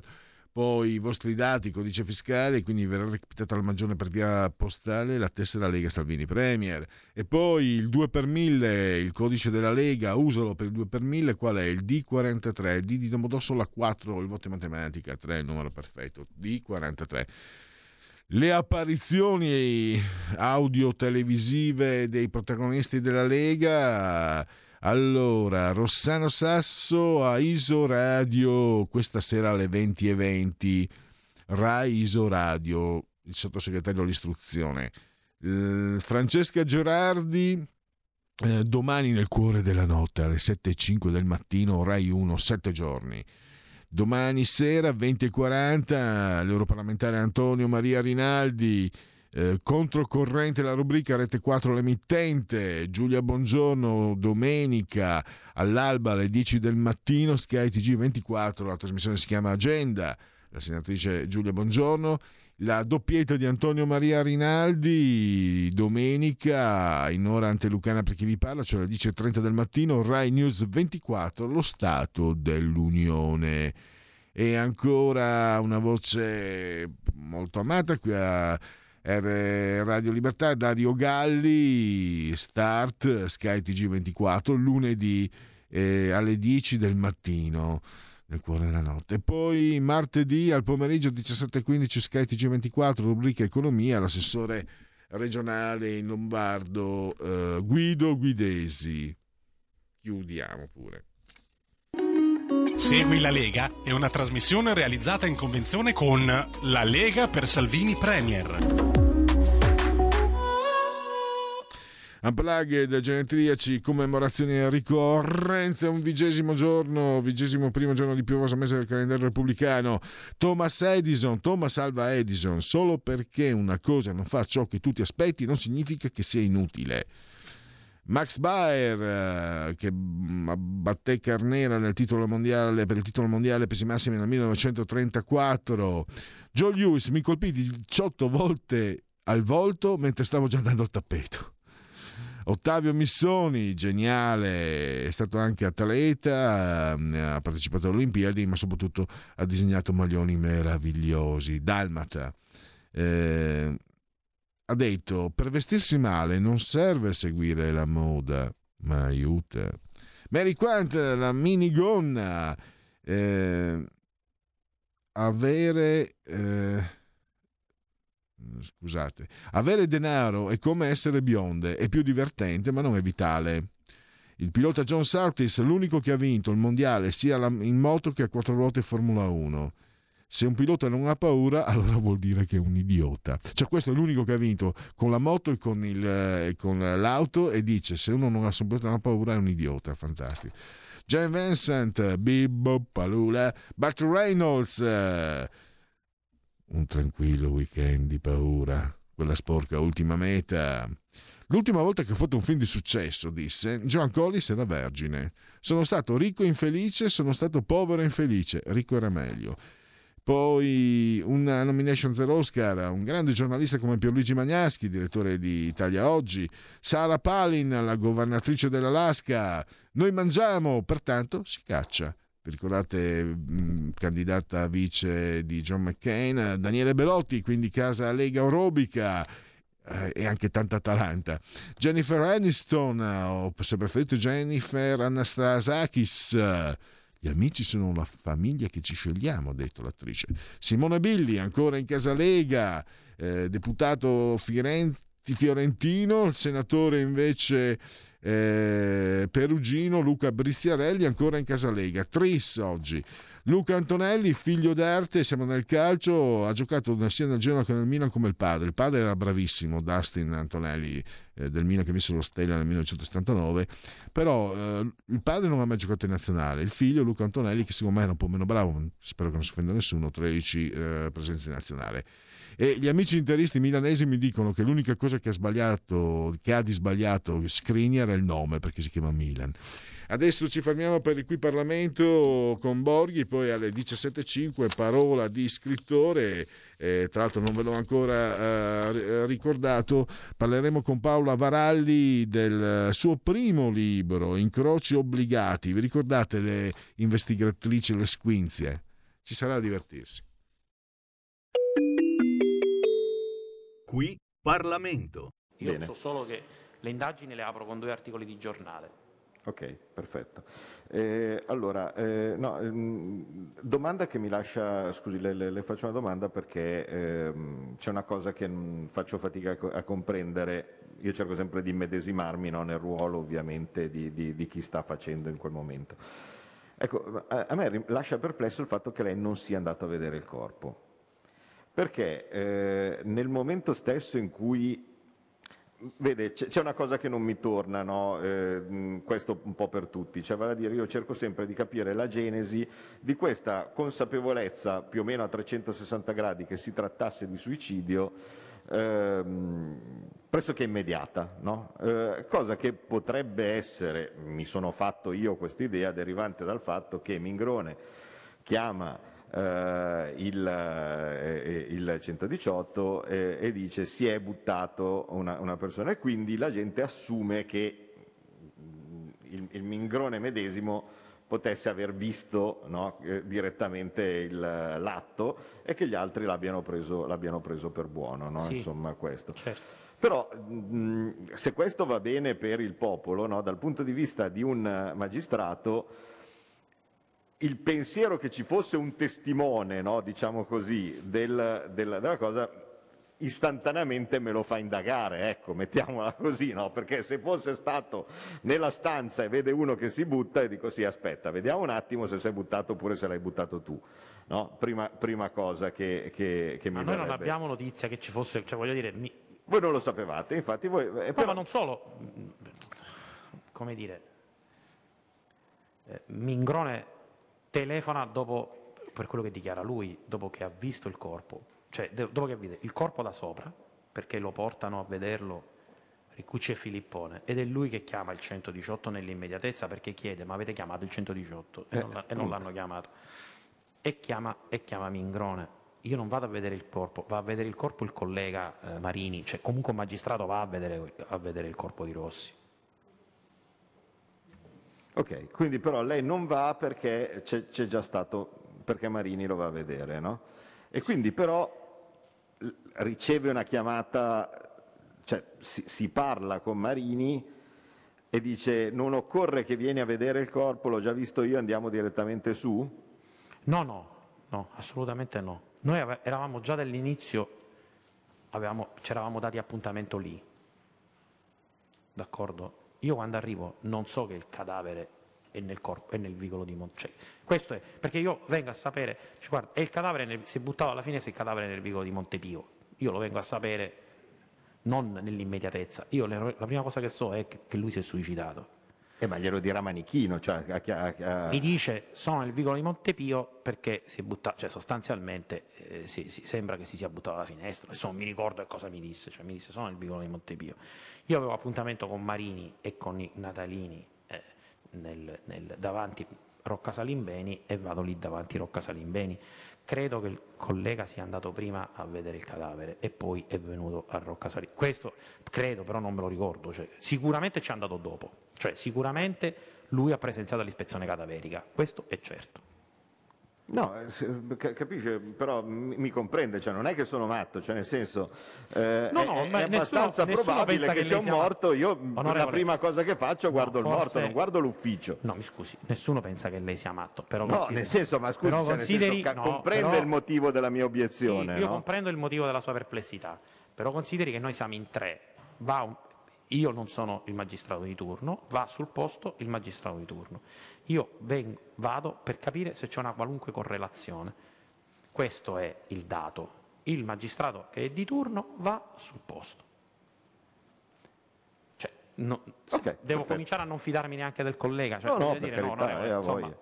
quindi dire, è un po' grossa come affermazione, no? Ma no, il magistrato di turno va sul posto, lei diciamo in quel momento quindi assume, mi verrebbe da dire, una posizione minimamente subalterna, no? Rispetto al magistrato di turno, no? Che, io devo dire vado là perché è richiesto e perché mi rendo conto che siccome si tratta del capo dell'area comunicazione, cioè mi rendo conto, so che si tratta del capo dell'area comunicazione di Banca Monte dei Paschi, che abbiamo le indagini sul Monte, che l'avevamo perquisito qualche giorno prima, con tutto quello che io ho raccontato e non sto qui a ripetere.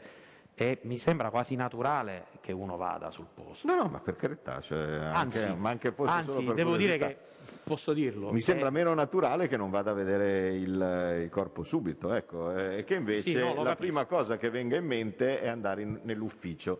Se andare nell'ufficio a quel punto diventa, diciamo così, una prima importanza, no?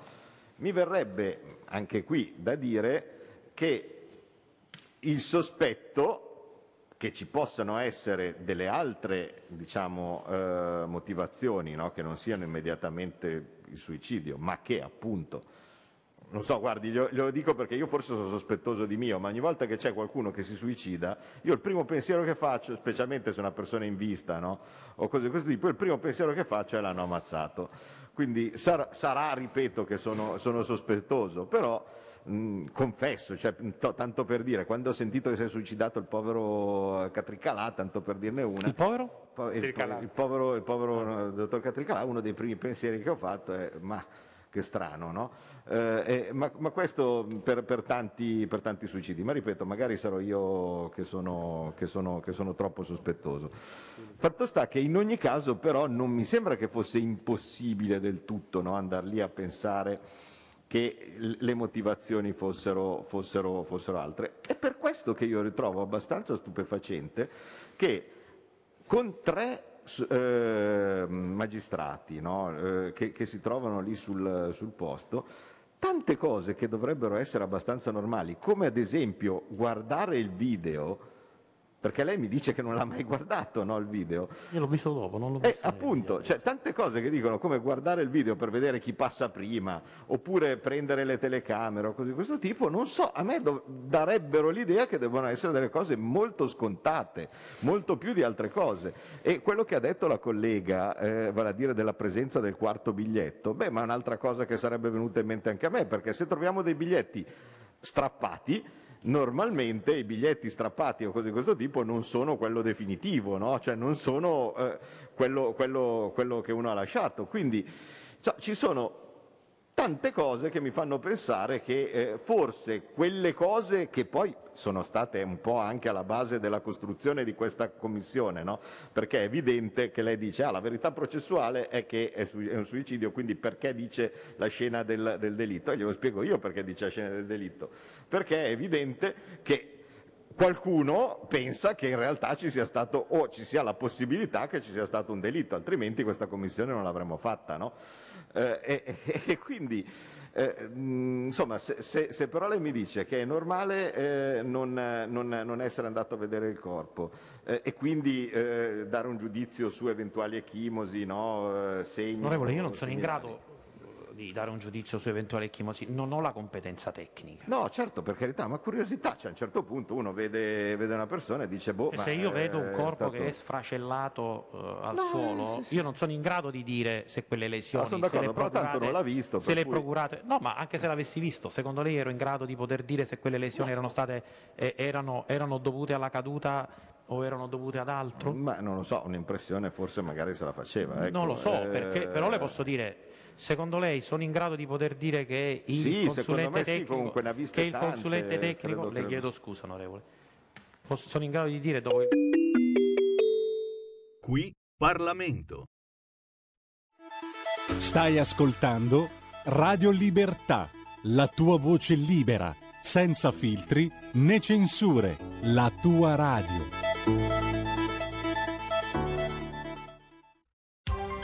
Coming Soon Radio, quotidiano di informazione cinematografica. Gli occhi di Tammy Faye. Tammy Faye, che hai fatto? Ciao mamma, lui è Jim Baker, mio marito. Con Jessica Chastain ed Andrew Garfield. Jim predicherà e io canterò. Servire Dio non dovrebbe essere un'opportunità per fare soldi. Non stiamo facendo niente di male però. Gli occhi di Tammy Faye, al cinema. Enigmi, azione e avventura. Sogno questa roba da quando ero bambino. La caccia al tesoro ha inizio. Con Tom Holland, Mark Wahlberg e Antonio Banderas. Al vincitore e il bottino. Uncharted, dal 17 febbraio, solo al cinema. Assassinio sul Nilo. Vi presento Hercule Poirot, è il più grande detective vivente. A febbraio ho investigato su molti crimini, ma questo ha sconvolto la mia anima. L'assassinio è solo l'inizio. Quando hai molti soldi, nessuno ti è mai veramente amico. Assassinio sul Nilo, dal 10 febbraio al cinema. Se vuoi avere qualcosa di diverso, devi fare qualcosa di diverso. A San Valentino l'amore arriverà a tempo di musica. Io sposerò te. Jennifer Lawrence, Owen Wilson e Maluma. Chiamami se ti senti sola. Mi sento sola. Marry Me, sposami. Dal 10 febbraio al cinema. Il tuo film di San Valentino.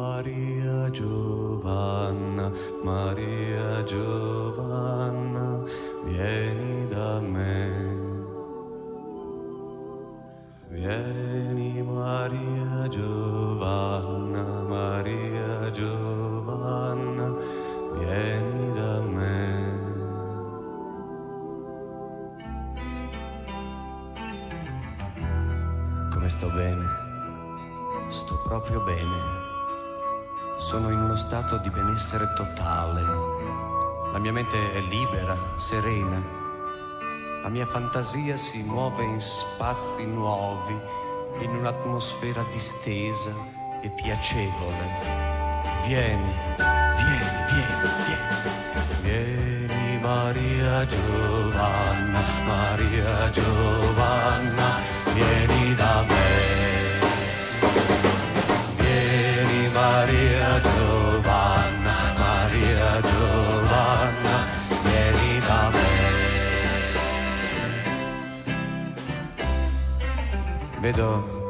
Vedo esseri mostruosi che si inchinano come vermi al mio passaggio e io sono su un bellissimo cavallo bianco.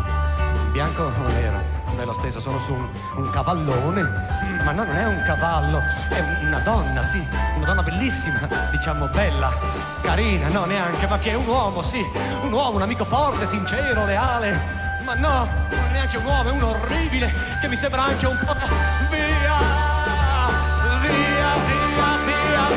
Vieni Maria Giovanna, Maria Giovanna, vieni da me. Vieni Maria Giovanna, Maria Giovanna, vieni da me.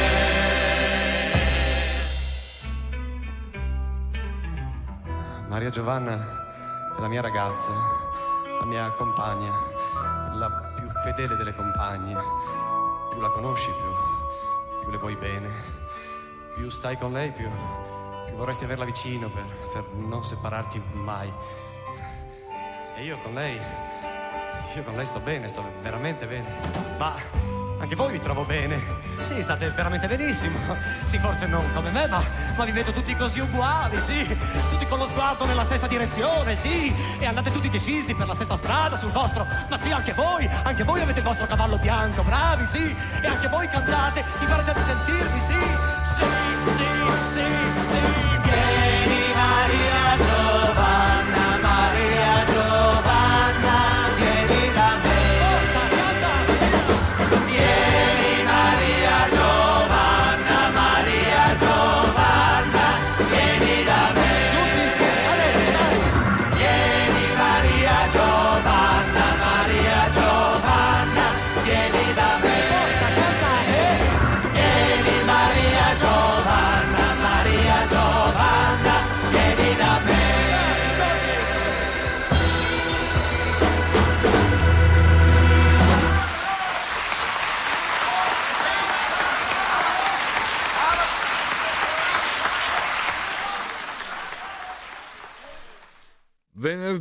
qui a Radio Libertà. Venerdì è il giorno di Parola di Scrittore, la rubrica che si avvale della collaborazione fondamentale di Patrizia Gallini di Ardescio Comunicazioni.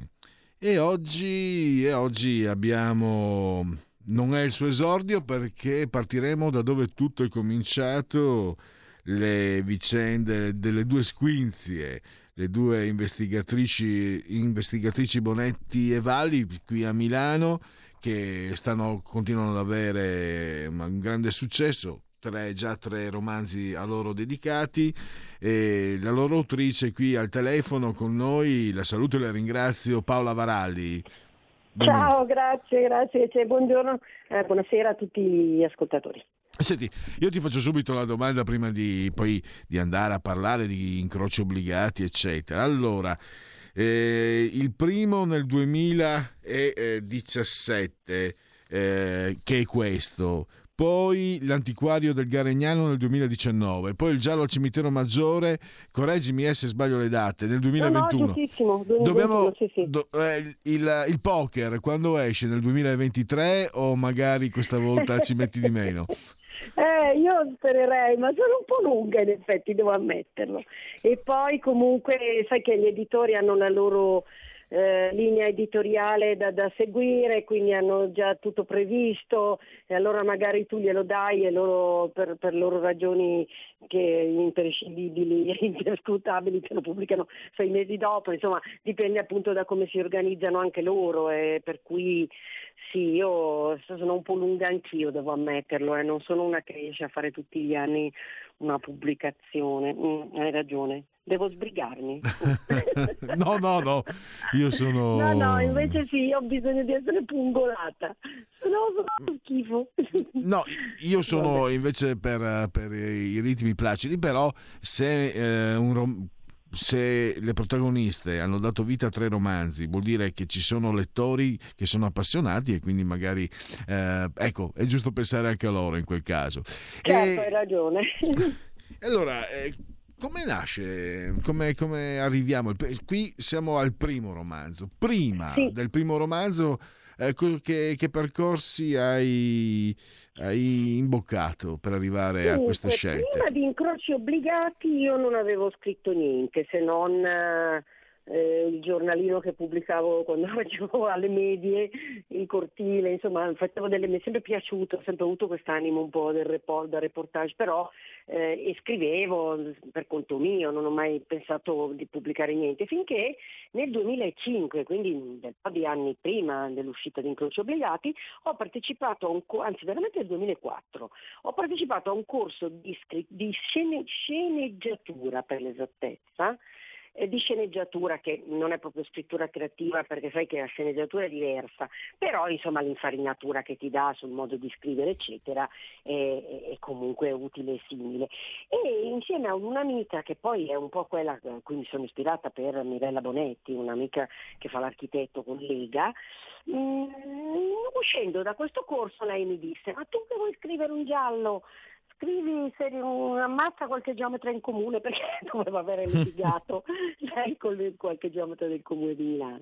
Allora io ho avuto quest'idea, grazie anche a questo spunto che mi diede questa amica che si chiama Maurella, e poi io l'ho chiamata Mirella, quindi diciamo il gioco è vicino. E da questo spunto ho cominciato a scrivere Incroci Obbligati, ci ho lavorato su un anno, anche di più, perché sai, non hai editore, non hai nessuno, ci lavori un po' così a tempo perso, io faccio un altro mestiere. E quindi cosa è successo? Che a un certo punto nel 2005 l'ho mandata a un concorso letterario. A un concorso letterario è arrivato primo, ha vinto, era un concorso di Lucca in Toscana. Questi mi hanno telefonato un bel giorno e mi dicono: oh guardi, c'è la premiazione, e sai tutto l'accento simpatico che hanno loro, no? E Lella viene, e dico: ma magari sì, certo che verrò, penso, immagino, sai, Lucca è lontano da Milano. E questi fanno: oh, la devo venire per forza che gli ha vinto primo premio. Io tutta felice, non ti dico. E niente, quindi allora me l'avevano pubblicato, però non era, non abbiamo un codice ISBN, non era distribuito, era ancora un romanzo si avvicinava a un'autopubblicazione, se vuoi, in qualche modo, no? Anche se l'hanno pubblicato questi del concorso. Dopodiché l'ho tenuto nel cassetto per un po' di anni, perché io, ignota ai più, anche se lo mandi a una casa editrice è molto difficile, perché ho trovato Frilli che era proprio nel mood delle squinzie, perché io sai che parlo molto di Milano, parlo di cibo, parlo di aperitivi che queste si fanno mentre fanno le indagini, insomma diciamo che tutto adatto alla linea editoriale di questo editore genovese.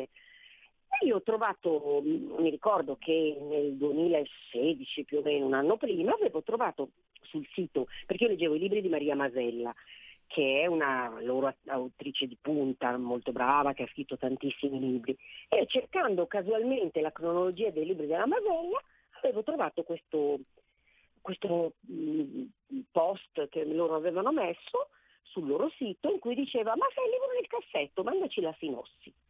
E io la mandai, e loro mi risposero dicendo: guarda, noi sta Sinossi ci interessa, mandacelo tutto. E poi mi hanno pubblicato nel 2017, e questa è la storia di Incroci Obbligati e delle squinzie. E arriviamo allora, parliamo delle due protagoniste. Tra Bianchini, il furgone scassato a Vecchio, eccetera, ti sei, posso di capire, insomma, ti sei ispirata a personaggi reali. Sì. Poi, come, ecco, il passaggio, no? Hai l'immagine dei personaggi reali, però poi bisogna descriverli con le parole, con i concetti. Come hai lavorato su questo passaggio? Come li hai trasportati sulla carta per dare loro certo, una realtà che è chiaramente diversa, no? Che è chiaramente diversa, certamente. Ma guarda, io mi sono molto ispirata a una frase che diceva, se non sbaglio, Hitchcock. Lui la diceva sui film, ma secondo me vale anche per la letteratura, per i libri.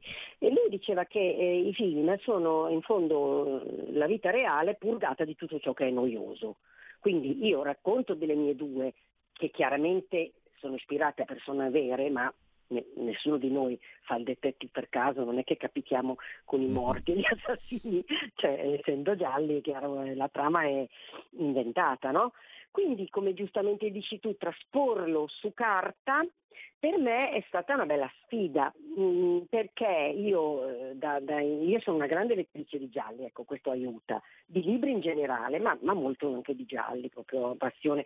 Ero cominciato da ragazzina a leggere Simenon, perché mio padre aveva una bella biblioteca fornita in casa, una libreria bella grande, e quindi io leggevo Onnivora proprio, per cui vabbè, Simenon è secondo me è un maestro, e quello è il genere che piace a me, è un po' così, un po' psicologico, ma a me piace anche un po' ironico. Lui magari tanta ironia non l'aveva, però non era Negre non è un poliziotto d'azione, è un poliziotto di riflessione, quindi a me piace anche molto questo, anche se io trasporto ovviamente con le mie due personaggi squinzie, come le chiama una mia lettrice, è stata lei a dare, Maria Teresa Gagliazzo, che è una lettrice dell'est, quindi mi sembra, se non sbaglio, sia di Padova piuttosto che di quelle zone lì, molto simpatica, che un giorno mi ha scritto: ma mi piacciono le tue squinzie. E da allora queste sono diventate squinzie, perché il termine è veramente, secondo me, simpatico, e lo devo a lei,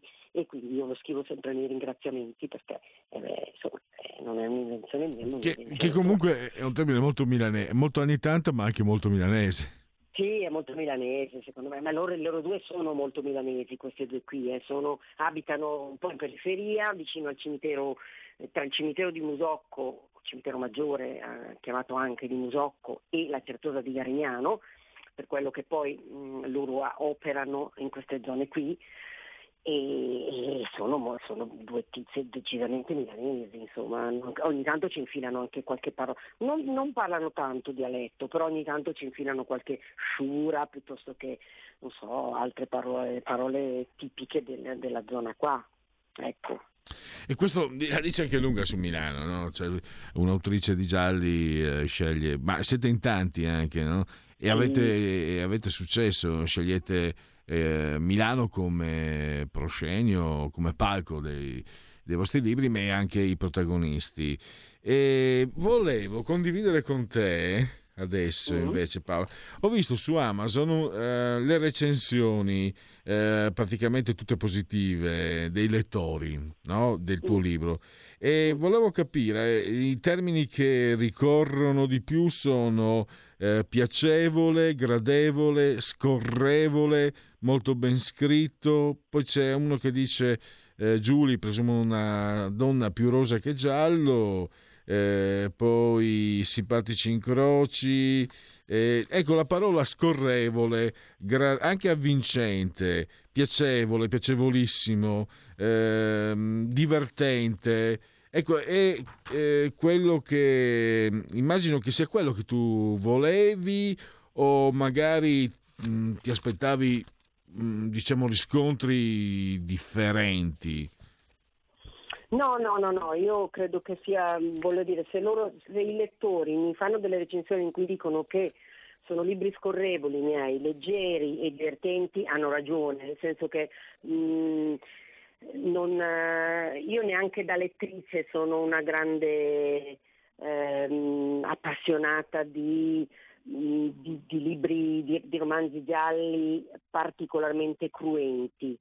Non è proprio il mio genere, quindi non leggendone neanche ne scrivo, avrei delle difficoltà, non sono capace. Ora è vero che sono gialli, quindi c'è qualche morto, c'è, però io non mi dilungo in descrizioni di paura, non so come dirti, sono le mie due investigatrici sono squinzi anche per quello, nel senso che alla fine montano, spesso succede nei miei libri, anche nei racconti che scrivo, non sempre, ma spesso mi succede, come lo dicono anche i lettori, che io monto tutta una suspense per poi finire un po' a tarallucerino, e a volte è un po' il mio mood, questo lo devo ammettere. Quindi sì, hanno ragione i lettori, io sono dell'idea che i miei siano romanzi leggeri, tra l'altro sono anche abbastanza brevi tutti, perché spaziano dalle 180 alle 220 pagine, quindi non sono dei tomi, sai, tipo Guerrapace, non so, per dire, non sono grossi, non sono pieni di pagine, sono leggeri anche da trasportare, nel senso che se te lo porti in spiaggia te lo metti in tasca, ecco, in questo senso sì. Stavo pensando, sono d'accordo, quanto sia forte il veicolo della parola scritta. Ieri l'altro con Paolo Natale, docente universitario, i 200 anni dell'Ulysses di James Joyce, no? E lì abbiamo una scrittura di un certo tipo, di una certa portata, e però ecco che con la parola scritta si può anche veicolare, e di questi tempi credo che sia una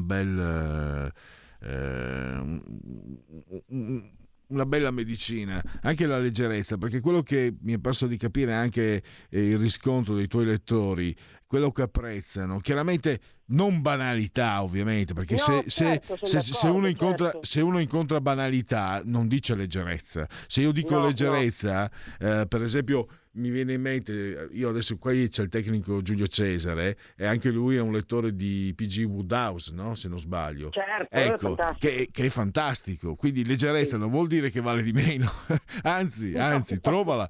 Io per esempio se scrivessi sarei pesantissimo, come lo sono anche fisicamente, avrei una scrittura ponderale importante, e questo, ma ecco, però tu non sei una scrittrice professionista, questo non vuol dire niente peraltro, no? Però appunto volevo capire questa leggerezza, questa lievità di tocco, e ti viene spontanea, naturale, sei tu che sei così perché ti si sente anche quando parli, oppure c'è anche però una ricerca, un'impostazione stilistica perché sulle pagine i lettori ritrovino questa leggerezza? Come agisci? Le due cose non escludono l'altra, insomma, una cosa non si esclude l'altra. Secondo me, ragionandoci adesso, è una bellissima domanda. Io sono un po' io così, nel senso che sono leggera di mio, cerco di, non è che non debba approfondire le cose, per carità, come dici tu, cerco di non essere banale, ma poi sai lì saranno gli altri a giudicare, però in linea generale io amo la leggerezza, pur se dotata, magari, io adesso parlo naturalmente da lettrice, non posso incensarmi io, ma da lettrice mi piace anche leggere cose leggere se intelligenti, ecco, quindi no, come dicevi tu, non banali, e io magari cerco di stare su quella falsariga lì, ma lo faccio in maniera piuttosto spontanea. Fai conto che io quando mi metto a computer a scrivere parto da un'idea, che ce la devo avere, un'idea, che sia un racconto, che sia un romanzo più lungo, io un'idea di base ci deve essere, però poi non so cosa succede, non so neanche come va a finire. Io mi metto lì e comincio a scrivere, vado avanti, la storia si forma un po' da sé. Io adoro particolarmente i dialoghi, per esempio, trovo che diano pepe e ritmo alla narrazione, quindi mi piace che ci sia tanto dialogo anche nella storia, e poi anche descrizioni dei luoghi, ma in maniera anche leggera, anche lì, senza dilungarsi troppo, perché così il lettore, credo io, a mio avviso, è più portato a sognare su quello che sta leggendo e a fantasticare, a inventarsi anche delle persone, dei luoghi, delle zone, delle case. Io do un accenno e poi tocca a lui capire come funziona. E adesso, senza anticipare nulla, però parliamo anche un po', visto che è il primo, ma non abbiamo parlato di altri due nei nostri precedenti appuntamenti. Esatto, sì, incroci, non ancora parlato. Incroci obbligati. Sì. Quali sono questi incroci obbligati? Da dove viene questo titolo? Esatto. Prima di tutto io sono un enigmista, perché mi piace, faccio la settimana enigmistica molto spesso, e ci sono tre giochi che faccio d'abitudine e sono incroci obbligati, ricerca di parole crociate e le cornici concentriche. Questi sono qualche rebus. Questi sono i miei tre giochi preferiti. Quindi incroci obbligati io ogni tanto me la tiro, perché dico che, siccome sotto c'è scritto destinato ai solutori più che abili, allora io me la tiro, perché quando riesco a risolverlo sono tutta contenta. Quindi in questo caso incroci obbligati è legato anche, in questo libro, è legato anche al fatto che una delle due, Anita Valli, delle due squinzie, è una enigmista, sta sempre lì seduta sulla sdraio, sempre, spesso il sabato, quando può, quando non lavora, lei è instauratrice di mobili, quando non lavora lei sta seduta sulla sdraio e si mette lì a fare le parole incrociate. Mirella invece, l'altra, non capisce molto questa sua attitudine, perché a lei non interessano per niente le parole incrociate, ed è un bel contraltare secondo me, perché sono due amiche che si vogliono anche bene, che abitano vicine, hanno questa stanza delle feste in cui si trovano a fare congetture sulle indagini, ma sono diverse e quindi Anita è gergale e gesticolante, Mirella è più elegante, più alta, bella, bionda e più, tra virgolette, educata nel linguaggio, raffinata. E quindi la riprende, dice, ma insomma tu la devi smettere di parlare in questo modo. Per cui c'è tutto un gioco tra le due che mi fa gioco, per l'appunto, nella vicenda. In questo caso incroci obbligati si svolge un po' su due linee parallele, perché c'è una parte in corsivo in cui c'è una vicenda che si svolgeva prima, perché il romanzo appunto è del 2000, diciamo si svolge nel 2005. Questa vicenda è di anni prima e poi c'è la vicenda invece investigativa delle due squinze, ma sai che essendo giallo tanto di più non si può spoilerare. Queste però si fanno un sacco di bianchini e un sacco di tartine, aperitivi, e lì fanno le loro indagini. E ci fermiamo qui per, come si dice, è un bruttissimo termine, ormai lo uso spesso purtroppo, spoilerare, non spoileremo oltre. Non spoileremo oltre. Possiamo spoilerare che comunque il quarto è in grembo, è inconcepibile. È in grembo già iniziato. Quindi ok. Già iniziato. Quindi